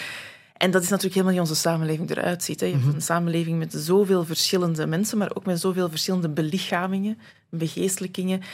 En ik denk dat dat een hele mooie basis zou zijn om onze samenleving te beginnen inrichten op basis van dat inzicht. Van, er zijn zoveel verschillende lichamen. En dat niet alleen voor mensen met een beperking. Ik denk dat dat voor iedereen in de samenleving heel veel schoons zou brengen. Probeer ik ook te, ja, te betogen in mijn boek. Hè, dat het mm. geen boek is dat alleen maar dient voor mensen met een beperking. Maar dat nadenken over handicap en hoe de samenleving met, onze, met een handicap omgaat, eigenlijk heel veel kan zeggen voor ons allemaal. En hoe we in ons lichaam zitten, hoe we in onze samenleving zitten. Ja, de rebellie laat zich misschien al lichtjes voelen. Afgelopen week bijvoorbeeld zat in het nieuws dat de Vlaamse regering de assistentiebudgetten weer naar het oorspronkelijke niveau moet brengen. Dat heeft de Raad van State afgelopen maandag beslist. En dit is wat advocaat Kathalies Michielsen daarover zei in De Ochtend. In tweeduizend eenentwintig besliste de Vlaamse regering om voor duizenden mensen om de wachtlijst om de budget systematisch te verminderen. En de sterke vermindering van die budgetten, daarvan zegt de Raad van State dat die in strijd is met het artikel drieëntwintig van onze grondwet. Dat betekent dat het recht op menswaardig leven moet worden gerespecteerd en dat dat door die vermindering van die budgetten niet was gebeurd. Touché. Dus Vlaanderen schendt de mensenrechten. Ja, en ik ben langs de ene kant heel boos daarover. Langs de andere kant ben ik heel blij dat die, dat die rechtszaak gewonnen is. Dat er die erkenning steeds meer komt van handicap te benaderen als een zaak van mensenrechten, niet als een zaak van liefdadigheid. Ik ben ook heel trots langs de andere kant op GRIP, de Organisatie voor de Rechten van Personen met een Beperking, die deze rechtszaak en ook andere rechtszaken in de tussentijd al gevoerd heeft. Want zo'n persoonsvolgend budget is gewoon cruciaal voor mensen met een beperking. En je moet je voorstellen dat je bijvoorbeeld, je bent zelf een jonge moeder, je zou in een rolstoel terechtkomen en opeens een grote te zorgvraag hebben, kun je geen persoonsvolgend budget krijgen, dan rest er eigenlijk jou alleen maar oftewel naar een instelling, niet meer voor je eigen kinderen kunnen zorgen, oftewel de rest van je familie die halftijds moet gaan werken en jou moet gaan ondersteunen. En armoede is natuurlijk ook een van de grootste problemen voor mensen met een beperking, maar ook voor de mensen rondom hen die hen ondersteunen, die vaak veel zorgtaken moeten opnemen en daardoor ja, maar kleinere pensioentjes hebben, want minder gewerkt hebben. Ja, en het is ook de manier waarop wij daar naar kijken. Hè? Want jij zegt zelf, wij betalen toch ook voor een brood. Iemand bakt voor ons een brood en daar betalen we voor. Als iemand zorg wil, dan moet daar kunnen voor betaald worden. Dat is een beetje de vergelijking die we moeten maken. Ja, ik, ik heb ooit een essay geschreven, Zorgangst, waarin ik nadenk over mijn eigen angst om zowel verzorgd te worden, want als persoon met een beperking word je daar vaak heel bang voor gemaakt. Als je zorg nodig hebt, dan zul je nooit echt kunnen ontplooien. Dan hoor je niet echt thuis in de maatschappij. Maar ook mijn eigen angst om te zorgen, omdat ik daar als feminist vaak bang voor ben gemaakt van, goh, als vrouw moet je maar niet te veel zorgtaken op je nemen, want dan zul je nooit die mooie carrière kunnen hebben, bijvoorbeeld. Wat mijn relatie met zorg bemoeilijkt heeft. En ik probeer daarin te kijken naar hoe dat we zorg zien. En er zijn inderdaad vormen van zorg die we heel vanzelfsprekend vinden in onze samenleving. Zoals bijvoorbeeld hè, naar de bakker gaan om een brood te gaan halen. Maar er zijn ook vormen van zorg in onze samenleving die we enorm gestigmatiseerd hebben. Als jij een assistent nodig hebt om je uh, veters ochtends toe te knopen, dan vinden we dat eigenlijk bijna een verspilling dat daar geld aan moet worden gegeven. En vinden we dat ook iets zeggen over de persoon die die hulp ontvangt. Terwijl het feit dat de kleren die ik draag uh, niet door mij gemaakt zijn, want dat kan ik helemaal niet. Ja, dat vinden we niks zeggen over wie ik ben als persoon. Mm-hmm. Het is ook de taal hè, in, um, in veel instanties die, uh, die heel verschillend is. Um, je, je hebt het erover in je boek. Uh, ja, voor sommige instellingen, de Vlaamse, uh, het Vlaamse Agentschap voor uh, Personen met een Handicap bijvoorbeeld, heeft het over uh, een majeure uh, beperking. In jouw geval dan uh, bijvoorbeeld. Maar voor anderen ben je dan weer iemand met een lichte afwijking. Um, het is voor iedereen ook anders, de manier waarop ze kijken naar mensen met een uh, beperking. Ja, er zijn eigenlijk verschillende incarnaties van dezelfde beperking in onze samenleving. Hè, waar ik inderdaad uh, voor mijn geboorte een majeure misvorming zou hebben die eigenlijk te groot is om het leven te garanderen. Ben ik tegelijkertijd ook iemand die uh, abled disabled is. Dat wil zeggen, die met een beetje ondersteuning makkelijk in ons productieproces kan opnemen in de samenleving. En ik heb blijkbaar die twee handicaps tegelijkertijd, zowel een majeure misvorming als een lichte beperking. En ik probeer in het boek ook al die verschillende lagen af te pellen van wat, wat is een handicap eigenlijk allemaal? Welke verschillende betekenissen verlenen we eraan in de samenleving? Er zijn bijna zo dubbelgangers van handicap die tegelijkertijd bestaan in de ja. samenleving. En hoe meet je een beperking? Die van jou bijvoorbeeld, hoe is die gemeten? Um, ja, dat is uh, een mooi verhaal. Ik ben eigenlijk heel lang elk jaar op controle moeten komen om te controleren of ik nog steeds een beperking had. Wat in mijn geval natuurlijk behoorlijk absurd is. Um, want die arm ging niet opeens op magische wijze aangroeien. Om aan te, na te gaan hoe beperkt je daarin bent. En dat is eigenlijk... Um, Heel moeilijk, want dan moet je de tegenovergestelde gehandicapte rol spelen dan de rol waar ik het eerder over had. Als je op de arbeidsmarkt ergens toch een plekje wilt vinden als persoon met een beperking, moet je die hyperfunctionele persoon met een beperking zijn. Maar als je overheidssteun wilt, moet je eigenlijk een heel andere rol vervullen. Dan moet je laten zien dat je eigenlijk bijna niks kan. Dat je een heel moeilijk, ingewikkeld, zwaar leven hebt. En dan pas heb je recht op eventueel uh, ondersteuning, extra budgetten. En die twee rollen tegelijkertijd spelen is altijd een soort sinecure waar ik mee bezig ben. Ik schrijf het in het boek ook en ik heb het nu ook dat gevoel weer als ik erover babbel. Want ik heb altijd het gevoel dat er een, een ambtenaar over mijn schouder meekijkt of meeluistert en die mij dit nu hoort vertellen en denkt van, oh maar ja... Um, als dat allemaal kan, als jij er zo kritisch staat, heb jij dan die extra zorgbudgetten wel nodig die je krijgt om de aanpassingen te doen die je in je leven nodig hebt? En heb jij extra zorgbudget? Ik heb geen extra zorgbudget momenteel, omdat ik uh, een burn-out heb gehad dus, en heel lang daardoor maar halftijds heb kunnen werken en halftijds een uitkering heb gehad.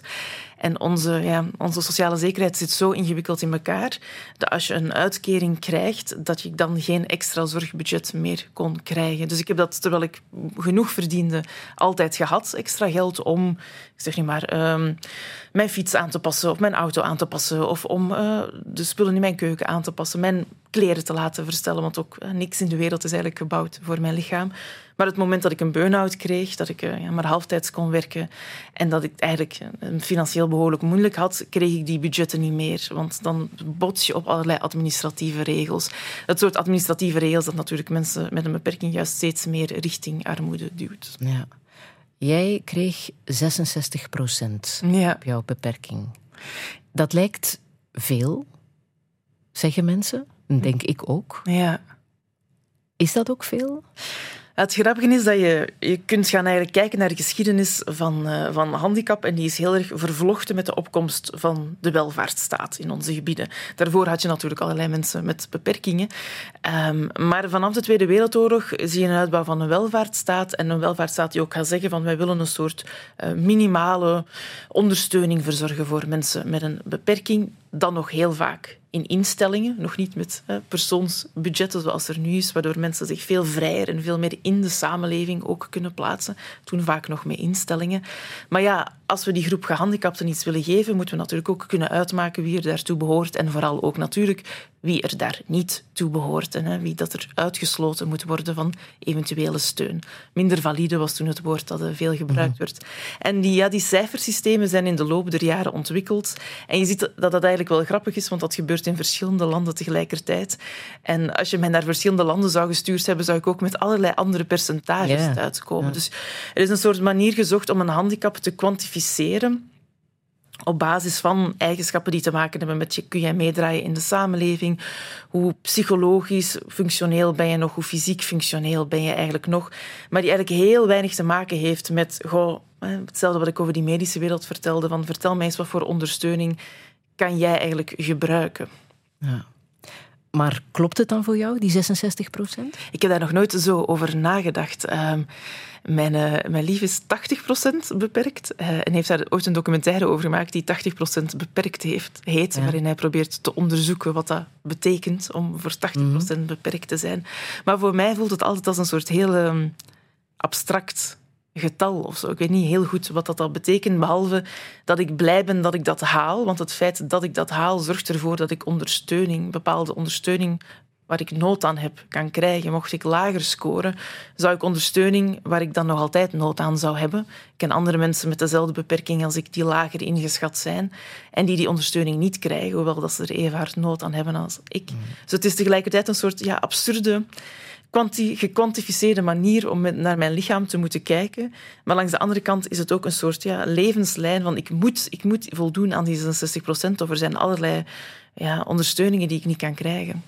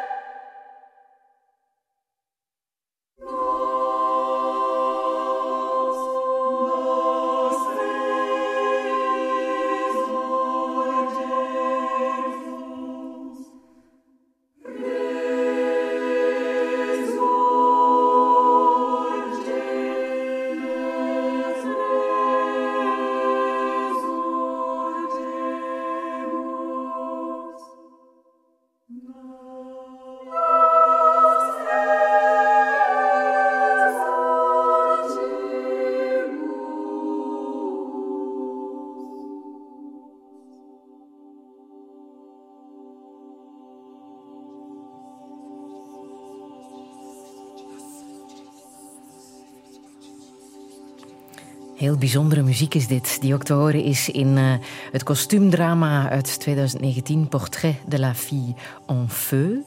Um, een film die jij hebt gezien, Anaïs van Ertvelde. Ja, en waarbij ik uh, meerdere malen heb moeten wenen. Zowel bij het horen van deze muziek als de muziek die op het einde... Dat is denk ik Vivaldi op het einde van de film die gedraaid wordt... waar ik uh, toch een traantje bij gelaten heb. Um, omdat ik mezelf ook... Uh, ergens gerepresenteerd zag in historisch drama. Als een geschiedenisnerd was ik natuurlijk als tiener al ontzettend dol op alle mogelijke kostuumdrama's, uh, van uh, La Reine Margot tot, uh, tot Pride and Prejudice. Maar ik zag mezelf daar nooit helemaal in weerspiegeld, omdat dat natuurlijk in die tijd, in de jaren negentig, in de jaren tweeduizend, vanzelfsprekend hetero-verhalen waren en ik was niet hetero. En je ziet de laatste paar jaren een soort evolutie waarbij er eigenlijk een hele reeks van kostuumfilms en series zijn uitgekomen. Denk maar aan een Gentleman Jack of een, een Ammonite of een Carmilla, waarin die, ja, die queerness van de hoofdpersonages plots wel een rol mag gaan spelen. En ik heb, dat heeft mij heel erg geraakt. Um, en ik heb ook heel vaak gedacht van, goh, als de twaalfjarige of de dertienjarige of de veertienjarige Anaïs dat nu eens had kunnen zien... in plaats van de kostuumdrama's die ik gezien heb in de jaren negentig en tweeduizend. Het zou het mij misschien wel veel makkelijker gemaakt hebben. Want uh, mijn eigen biseksualiteit heb ik altijd als iets heel ingewikkelds ervaren om een, om een plekje te geven. En wanneer wist je dat je biseksueel was? Dat heeft mij eigenlijk bijzonder lang um, gekost. Mensen lachen daar altijd een beetje mee. Maar um, ik heb zo, zo'n voorgeschiedenis van heel lang, en dat is heel herkenbaar voor heel veel, zeker vrouwen die biseksueel zijn, van altijd maar verliefd worden op je, je beste vriendinnen. Um, en daar dan heel intense, intieme relaties mee hebben. Maar eigenlijk ook, ja, zeker als tiener, geen kader daarvoor hebbende om te zeggen wat gebeurt er hier. Want het is eigenlijk ook wel normaal dat meisjes, zeker in hun tienerjaren, heel intense vriendschappen hebben en dat je dan alleen samen in bed ligt en elkaar knuffelt. Maar dat had geen betekenis. En die biseksualiteit was voor mij onzichtbaar. Ik kwam nochtans uit een gezin waar dat er behoorlijk progressief tegen dat soort dingen werd aangekeken. En mijn ouders, ja, in het theater hadden heel veel vrienden die homo waren of lesbisch waren. Dat was absoluut geen, geen taboe of zo. Um, maar ik zag die biseksualiteit nergens. Ik dacht, ja, ik val duidelijk ook op mannen. Dus ik ben niet lesbisch. En dan wist ik niet dat er eigenlijk andere opties waren. En ik was dat onlangs aan mijn studenten, want ik geef ook les op de kunstschool, aan het vertellen. En die geloofden dat zo bijna niet. Die hadden zoiets van, ja, maar dan ging jij toch op het internet en dan googelde jij toch. En dan moest ik zeggen, van, ja, maar wij hadden geen internet om eens te googelen en daar dan allerlei communities en reflecties van jezelf tegen, tegen het lijf te lopen of zo. Dus het moment dat ik dat ben beginnen benoemen, is echt pas in mijn, in mijn twintiger jaren gekomen. Dus echt rijkelijk laat.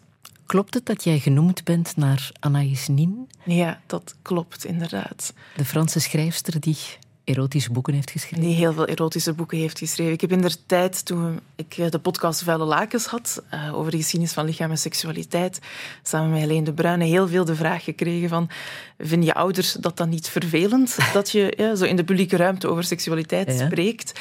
En ik heb dan altijd gezegd, ja, ze hebben mij naar Anaïs Nin vernoemd. Dus oftewel hebben ze het gewild, oftewel moeten ze niet verrast zijn dat het zo gekomen is. Nomen est omen. Ja. Maar daarin heb je niet geschreven over hoe het is om een seksuele relatie te hebben met iemand met een beperking. Nee, die had ik ook nog nooit gehad toen. Dus ik kon daar ook helemaal niet over. Je kon niet uit ervaring spreken. Ja, ik, ik beschrijf in het, in het huidige boek over handicap en bevrijding ook een soort scène waarbij ik met een hele hoop vrienden aan tafel zit. Allemaal twintigers met interessante, ingewikkelde liefdeslevens allemaal en vele bedpartners. En dat ik met die vraag zit van... Zijn jullie uh, wel eens met een persoon met een beperking naar bed geweest? En dat er dan een enorme stilte aan tafel valt. En zo enkelingen die nog proberen... Een, ja, ik heb wel iemand met een wijnvlek die ik ooit fris gezoend heb. Die zo proberen toch iets aan te dragen. Maar eigenlijk is het antwoord nee.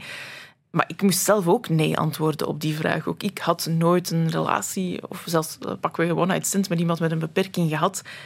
En dat was niet zo omdat ik dacht van dat wil ik niet. Maar omdat dat... voor mij, maar ook natuurlijk voor iedereen, helemaal niet in de veronderstelde lijn der dingen ligt. Als je je voorstelt hoe dat je partner er zal uitzien, of hoe dat je, je leven er zal uitzien, of je liefdesrelaties er zal uitzien, voor de meesten onder ons hoort daar niet iemand met een beperking in. Dat is niet de fantasie die we koesteren. En ik heb moeten leren voor een stukje om die fantasie te koesteren En om ook te merken dat die fantasie in mij leefde, maar dat ik die ook nooit ergens gereflecteerd heb gezien in kunst of cultuur, een beetje zoals die biseksualiteit.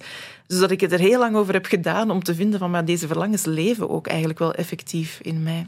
Maar nu denk ik, er zijn toch mensen die met jou een relatie hebben gehad? Ja, die, die zijn... Je kan het wel omdraaien. Ja. En was dat dan een, een gespreksonderwerp? Um, een hindernis? Um, ja, ik zou het, als in met mijn vaste partners is het nooit echt een soort hindernis geweest. Als in, zij zijn er altijd heel, heel liefdevol en, en royaal mee omgegaan.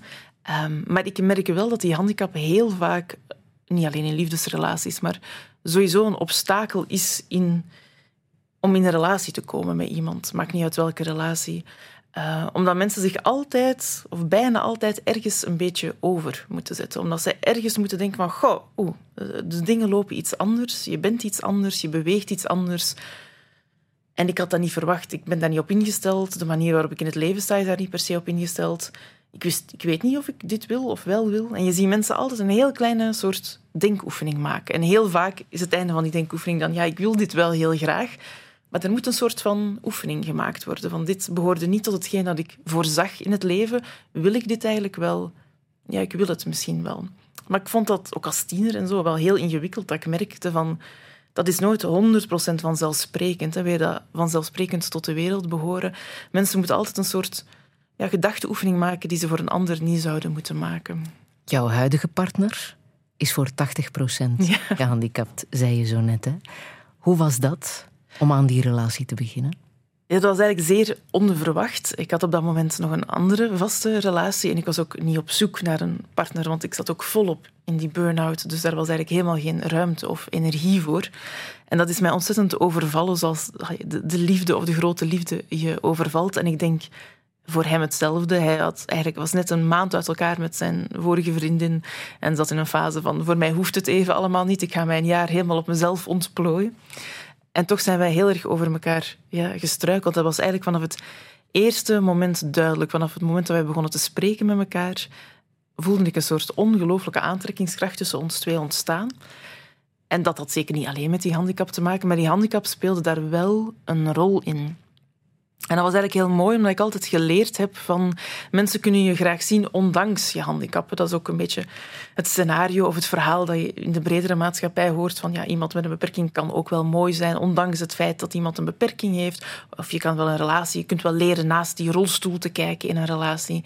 En opeens voelde ik van, ja, maar dit is niet ondanks het feit of omdat iemand die handicap kan negeren of wegdenken. Deze liefde stroomt door die handicap heen. Die handicap maakt er een integraal deel van uit. Je moet wel echt je zwakste kant laten zien, hè? Nog meer dan anders, denk ik. Ja, ja ik beschrijf ook hoe, um, hoe dat het samen zijn met een partner met een beperking mij ook een soort van veiligheid gaf om mijn meest kwetsbare kanten te laten zien. En, uh, en dat, denk ik, hem dat ook gaf. Ik uh, vertel bijvoorbeeld heel, uh, ja, heel grappig over de eerste keer dat we samen op een terras zaten en dat we eigenlijk allebei, afzonderlijk van elkaar, die overweging aan het maken waren. We gingen een pizza bestellen van, zal ik een gesneden pizza vragen of ga ik die pizza zelf snijden? Het is niet dat ik geen pizza kan snijden, maar dat ziet er anders uit. Ik maak andere bewegingen dan iemand anders wanneer ik een pizza snijd. En ook zelfs ik, die me zo bevrijd acht, let daar dan ergens op en denk van, goh, om aantrekkelijk te zijn moet ik toch proberen er zo normaal mogelijk uit te zien. Mag ik geen rare bewegingen maken bij het pizza snijden? En hij was blijkbaar diezelfde overweging aan het maken aan de andere kant van de tafel. En we hebben dan allebei besloten om een niet gesneden pizza te bestellen. En toch eh, te zitten knoeien met onze pizza voor elkaar. En dat ging vanaf het eerste moment. Ik hoefde niet hoog te houden dat ik toch behoorlijk functioneel en toch behoorlijk normaal ben bij hem. Jullie hebben ook veel naar elkaar geschreven. Je hebt ook een gedicht voor hem geschreven, dat hier voor. Ja, je hebt dat hier onder mijn neus geschoven. Ik zou wel heel graag hebben dat je het, uh, dat je het eens voorleest, als je dat wil. Ik, ik wil dat zeker doen. Ik denk dat ik er nog bij wil vertellen um, dat ik juist door in die, die liefde met hem te stappen, dat wordt in het boek ook beschreven, dat is eigenlijk een van de grote kantelmomenten van het boek, wanneer ik over handicap aan het nadenken ben. Omdat ik van het boek ook geen soort zwart boek wou maken met daarin alle discriminatie en ongelijkheden die mensen met een beperking meemaken, wat ook zo is. Ik wou ook vertellen wat een handicap nog meer is dan dat, wat het mooi en poëtisch en diepvoelend maakt. Um, en ik had daar ook voor een stukje mijn ontmoeting met hem bij nodig, omdat ik ook merkte van, ik heb eigenlijk geen taal om mijn lichaam te kunnen beschrijven. Ik heb altijd taal aangereikt gekregen die ofwel medisch is, oftewel door, door overheden bedacht is, zoals zesenzestig procent beperkt, of minder valide of majeure afwijking. Maar dat zijn geen woorden waarmee je je liefde aanspreekt. En wij voelden zo'n liefde opborrelen tegenover elkaars lichaam, dat we heel erg op zoek zijn gegaan naar, maar hoe kunnen we dan wel over elkaars lijf spreken in andere woorden dan dat?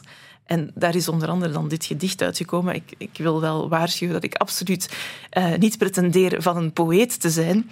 Uh, dus ook dit was weer een heel kwetsbaar iets, dat ik dacht van, ik probeer jouw lichaam, het lichaam van mijn partner en het mijne, ergens in, in poëtische taal te vatten. Want dat is de enige taal die ik er eigenlijk voor heb, voor deze ervaring. Liefste M, ik probeer jou iets te geven. Woorden hebben nooit geleerd hoe onze lijven te vertellen. Ze hanteren een scalpel dat blootlegt, niet zacht en naakt en warm maakt. Ik probeer ze je te geven. Je rug kronkelt rond haar eigen as als een wenteltrap die geen van ons beiden kan beklimmen, behalve wanneer we erbij gaan liggen. De vloer is goed genoeg voor ons, zeg je, terwijl je ons met je handen voortrekt tot aan het hoogste. Je benen, een staart vol open zenuwen, slierst ons achterna, zweept op tot een... Wij moeten het doen, zonder spiegel, zoals niemand het ooit deed, hoewel dat natuurlijk is hoe alle geliefden denken het te doen. Spastisch trek je rond je kaken, spastisch vlees in je mond. Woorden desintegreren, onze lijven eren, proost... School, de asymmetrie van leven. Wat trekt jou aan in zijn lichaam? Um, oh, goeie vraag. Het is zo'n ontzettend um, hyperfijn, gevoelig, voelend lichaam. Ik heb uh, nooit een partner gehad die zo'n gevoelige handen heeft, die zo ontzettend... kan voelen en wiens energie ik ook zo ontzettend op. Dat klinkt hier nu nog een beetje zweverig, maar ik heb weinig andere woorden om het te, te omschrijven. Ik heb later geleerd en ontdekt dat dat blijkbaar is dat vaak iets is dat vaker voorkomt bij mensen met cerebrale parese. Dat zij een ontzettend fijn gevoeligheid hebben, zowel wat emotie is als wat, uh, wat energie betreft. En je ziet dat ook aan mijn partner. Ik ben iemand die zo... Um, als ik iets moeilijks meemaak...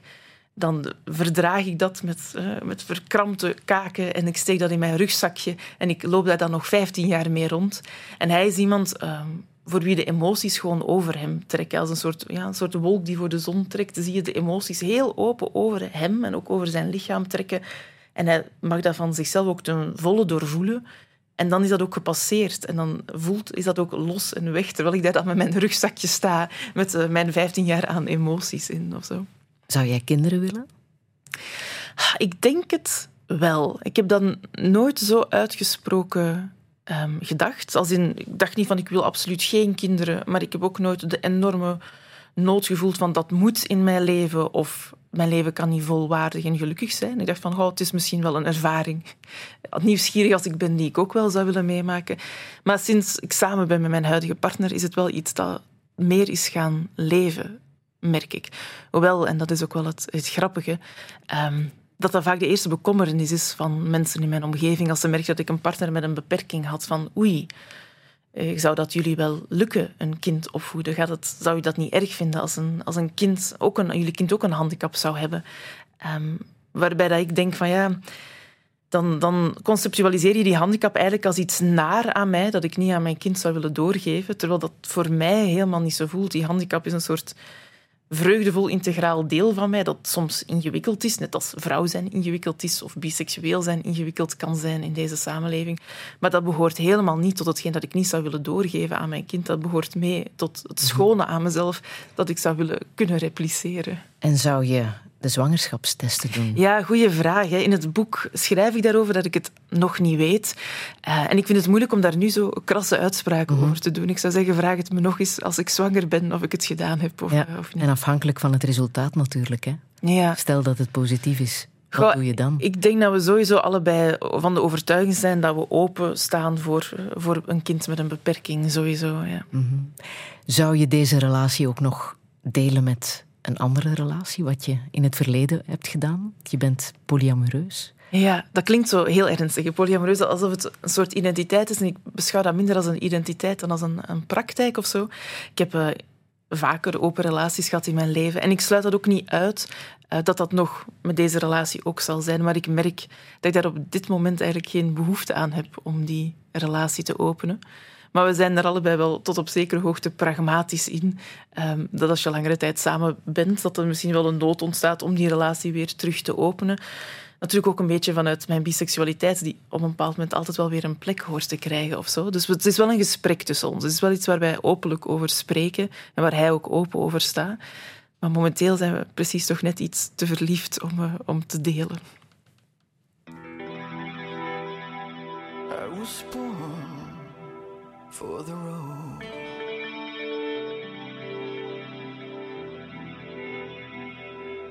A guest in happy homes.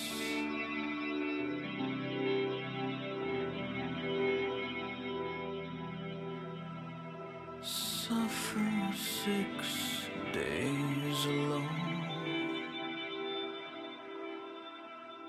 for a seventh day of passion.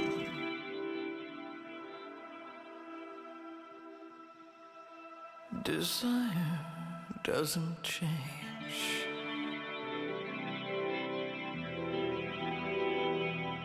not your status, not your age,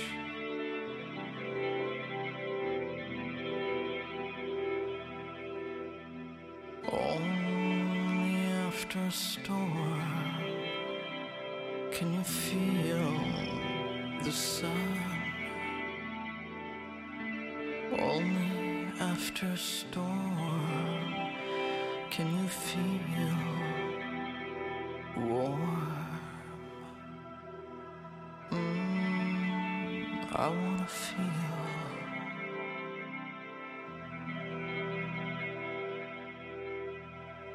mm, I wanna feel.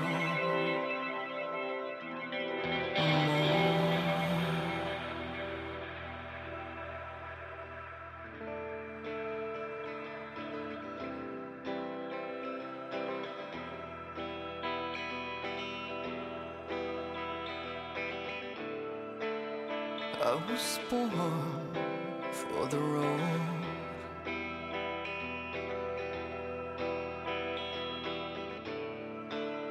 want a taste of every happy home,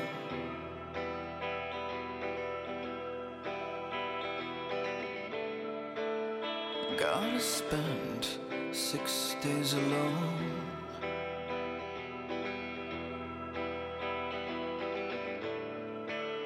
For a taste of Sunday passion,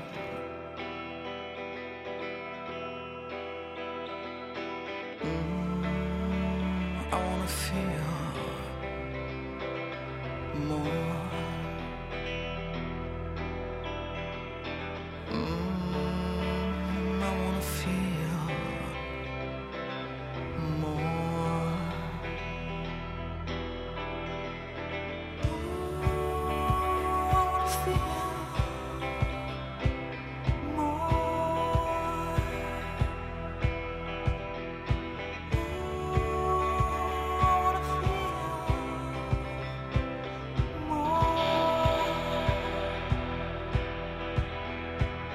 Only after storm can you feel the sun. Only after storm can you feel warm.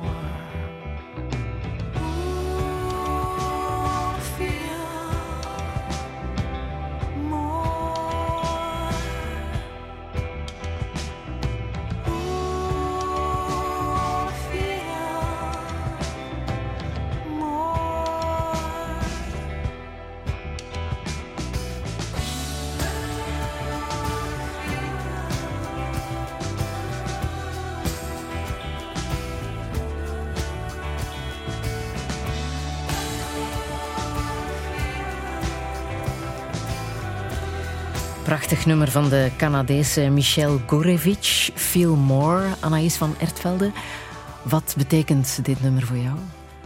Heel erg veel. Ik vond het best een moeilijke opdracht om nummers te kiezen voor vandaag. Niet omdat ik niks met muziek heb, want ik heb heel mijn leven heel veel gehad met muziek. Naast de boeken is muziek altijd zo, ja, datgene geweest dat mij ondersteund heeft op moeilijke momenten. Of mij inzicht geboden heeft om verder te kunnen. Maar sinds die burn-out in maart twintig twintig is de muziek een beetje gestorven in mij. En ik had dat zelf helemaal niet verwacht. Ik dacht, het gaat moeilijk met mij, wat doe ik? Ik keer mij naar literatuur en naar muziek. En dat was er gewoon niet meer voor een stuk, omdat dat dus ja, cognitief niet ging. Muziek kwam zo hard binnen dat ik daar alleen migraine van kreeg. Lezen ging niet meer, want de letters dansten op, op de pagina. Maar ik had er eigenlijk ook geen interesse meer in. Ik herinner me dat ik op de opening stond van een vernissage van een bevriend kunstenaar. En iedereen was daar vol lof aan het spreken over het prachtig werk. En ik had dat waarschijnlijk ook prachtig gevonden een paar maanden eerder. En ik dacht, ik vind het niks. Ik wil gewoon liever naar buiten en naar een boom kijken. Dat vind ik interessanter dan, dan kunst. Kunst was volledig weg in mij. En ik ben ook altijd iemand die heel graag en veel zingt. Um, die altijd wel aan het neurien of aan het zingen is als ze thuis bij zichzelf is. En ook dat viel weg. Mijn stem zat precies geblokkeerd in mij. Dus ik verschoot even van de vraag van hoe moet ik weer muziek kiezen? Terwijl muziek, het komt wel weer terug hoor, maar toch nog altijd behoorlijk ver voelde. En dan bedacht ik mij, ja, er zijn eigenlijk twee cd's die ik wel veel geluisterd heb tijdens die periode. Heel die, die coronajaren, wat voor mij dan ook die burn-out jaren waren. En de eerste cd daarvan is die van Michel Gurevich, waar Feel More op staat. Mm-hmm. Prachtig nummer. Ja. Hoe ziet jouw utopia eruit? Um, ja, goeie vraag. Het is een beetje ook een, een lijn in het boek. Hè. In het boek probeer ik ook na te denken over, um, over mooie toekomstbeelden en over de toekomsten die we ons verbeelden.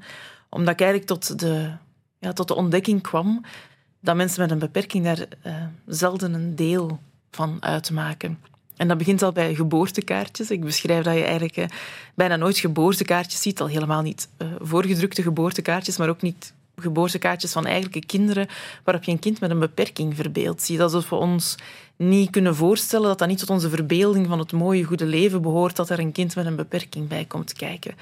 Maar dat gaat ook verder dan die geboortekaartjes. Het gaat ook over, ja, als je naar verschillende utopieën, utopische gedachtegoed in de geschiedenis gaat kijken, of als je naar politieke ideologieën gaat kijken, dan zien we eigenlijk dat handicap zelden een soort centrale rol toebedeeld krijgt. Vaak, of de meest gezond verstand idee rond toekomst en handicap is, de mooiere toekomst is er een waarin handicap niet of minder of zo weinig mogelijk voorkomt. En ik wou mij de vraag stellen van, ja, is dat zo? Of kan handicap misschien net het tegenovergestelde zijn? Kan handicap een leidmotief worden voor de wereld waar we naartoe willen?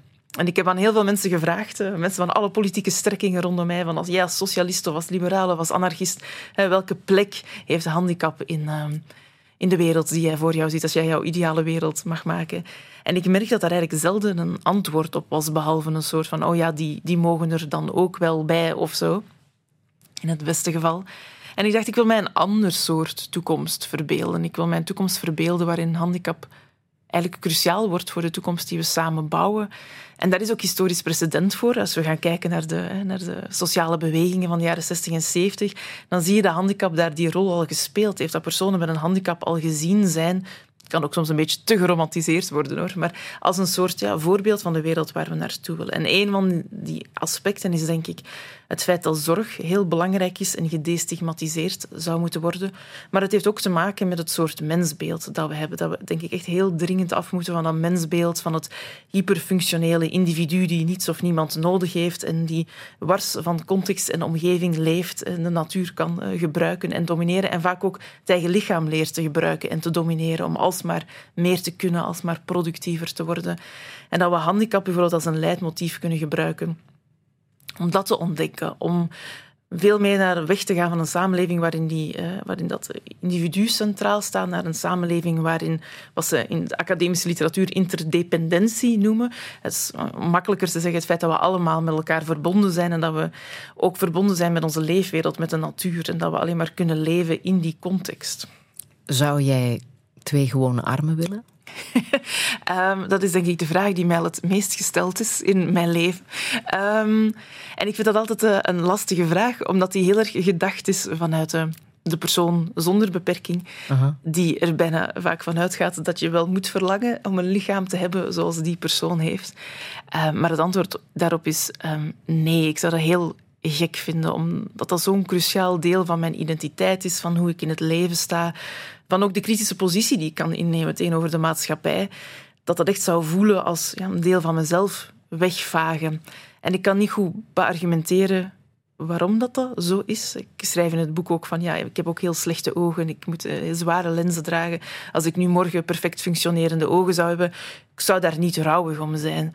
Dat zou ik helemaal niet erg vinden als dat probleem, tussen aanhalingstekens, zich zou oplossen. Maar mijn hand voelt zo'n intrinsiek deel van mij dat je dat gewoon niet kunt uitwissen zonder mij uit te wissen. Mm-hmm. Je hebt heel veel geluisterd naar uh, Michel Gurevich, maar die andere plaat die je nog niet hebt genoemd is die van Kate Tempest, ja. die jou er de voorbije tijd heeft uh, doorgesleurd. Kan je zeggen waarom? Ah, ja, The Book of Traps and Lessons is dat. Ik, uh, ik was de muziek aan het zoeken voor, voor vandaag en ik moest weer wenen toen ik het nummer opzette en dan dacht mm. ik... Oh, misschien moet ik het niet kiezen, want straks zit ik hier te wenen in de studio. um, ja, dat is een boek dat mij... Een, een nummer dat mij heel veel erg terug heeft gebracht. En dat nummer van Michel Gurevich trouwens ook. Naar dat lichaam terug leidend maken. Ik heb mezelf nooit ervaren als een louter cerebraal persoon of zo. Ik heb wel een heel cerebrale kant, maar ik heb mij altijd wel behoorlijk belichaamd gevoeld. Ik ben ook iemand die van alle lichamelijke geneugtes heel erg kan genieten. Maar ik merkte toch in die burn-out... dat er een soort nieuw niveau in kwam van hoe mijn lichaam het ritme begon aan te geven van wat ik wil in het leven en wat ik niet wil in het leven, wat ik kan en wat ik maar kan. En dat ik daar mijn lichaam in ben beginnen volgen. Um, en dat ik niet meer hè, met een soort wilskracht en een soort geest dat lichaam probeerde te onderwerpen om daar dan bovenuit te kunnen stijgen, maar dat dat lichaam een soort zeer dierbare partner werd in ja, het ritme in mijn leven aangeven. Bijna alsof het een soort... Ja, een soort een diertje was dat bij mij leefde en waar ik goed voor moest beginnen zorgen. Hold your own.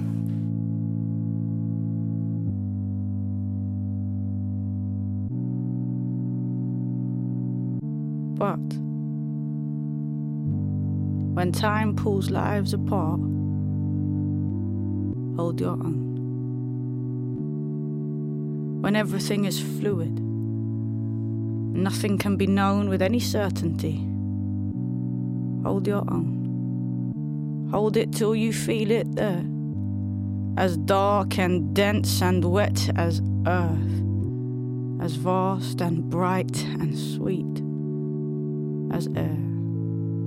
When all there is, is knowing that you feel what you are feeling. Hold your own. Ask your hands to know the things they hold. I know the days are reeling past in such squealing blasts, but stop for breath, and you will know it's yours, swaying like an open door. When storms are coming, hold. Time is an onslaught, love is a mission. We work for vocations until in remission we wish we'd had patience and given more time to our children. Feel each decision that you make. Make it. Hold it. Hold your own. Hold your lovers. Hold their hands. Hold their breasts in your hands like your hands were their bra. Hold their face in your palms like a prayer. Hold them all night. Feel them. Hold back. Don't hold back.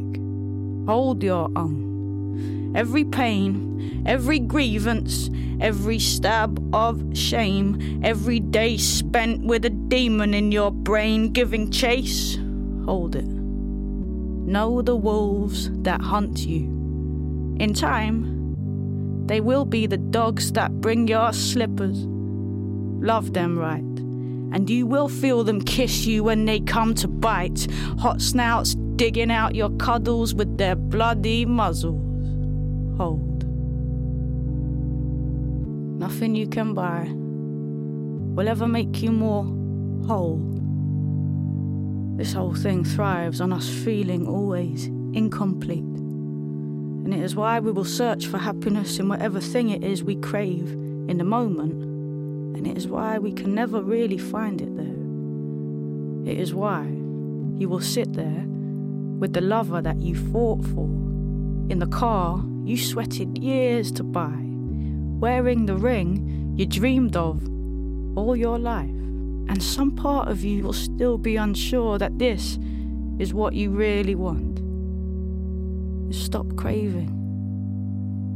Hold your own. But if you're satisfied with where you're at, with who you are, you won't need to buy new makeup or new outfits or new pots and pans to cook new exciting recipes for new exciting people, to make yourself feel like the new, exciting person you think you're supposed to be. Happiness, the brand, is not happiness. We are smarter than they think we are. They take us all for idiots, but that's their problem. When we behave like idiots, it becomes our problem, so hold your own. Breathe deep on a freezing beach, taste the salt of friendship, notice the movement of a stranger, hold your own and let it be catching. Kate Tempest en Hold Your Own, met dank aan Anaïs van Ertvelde. Dank je wel voor het uh, fijne gesprek. Veel succes met de boekvoorstelling op zes februari in uh, Amor bij de Roma. Fijne zondag nog. Herbeluister Touché in de app van V R T Max.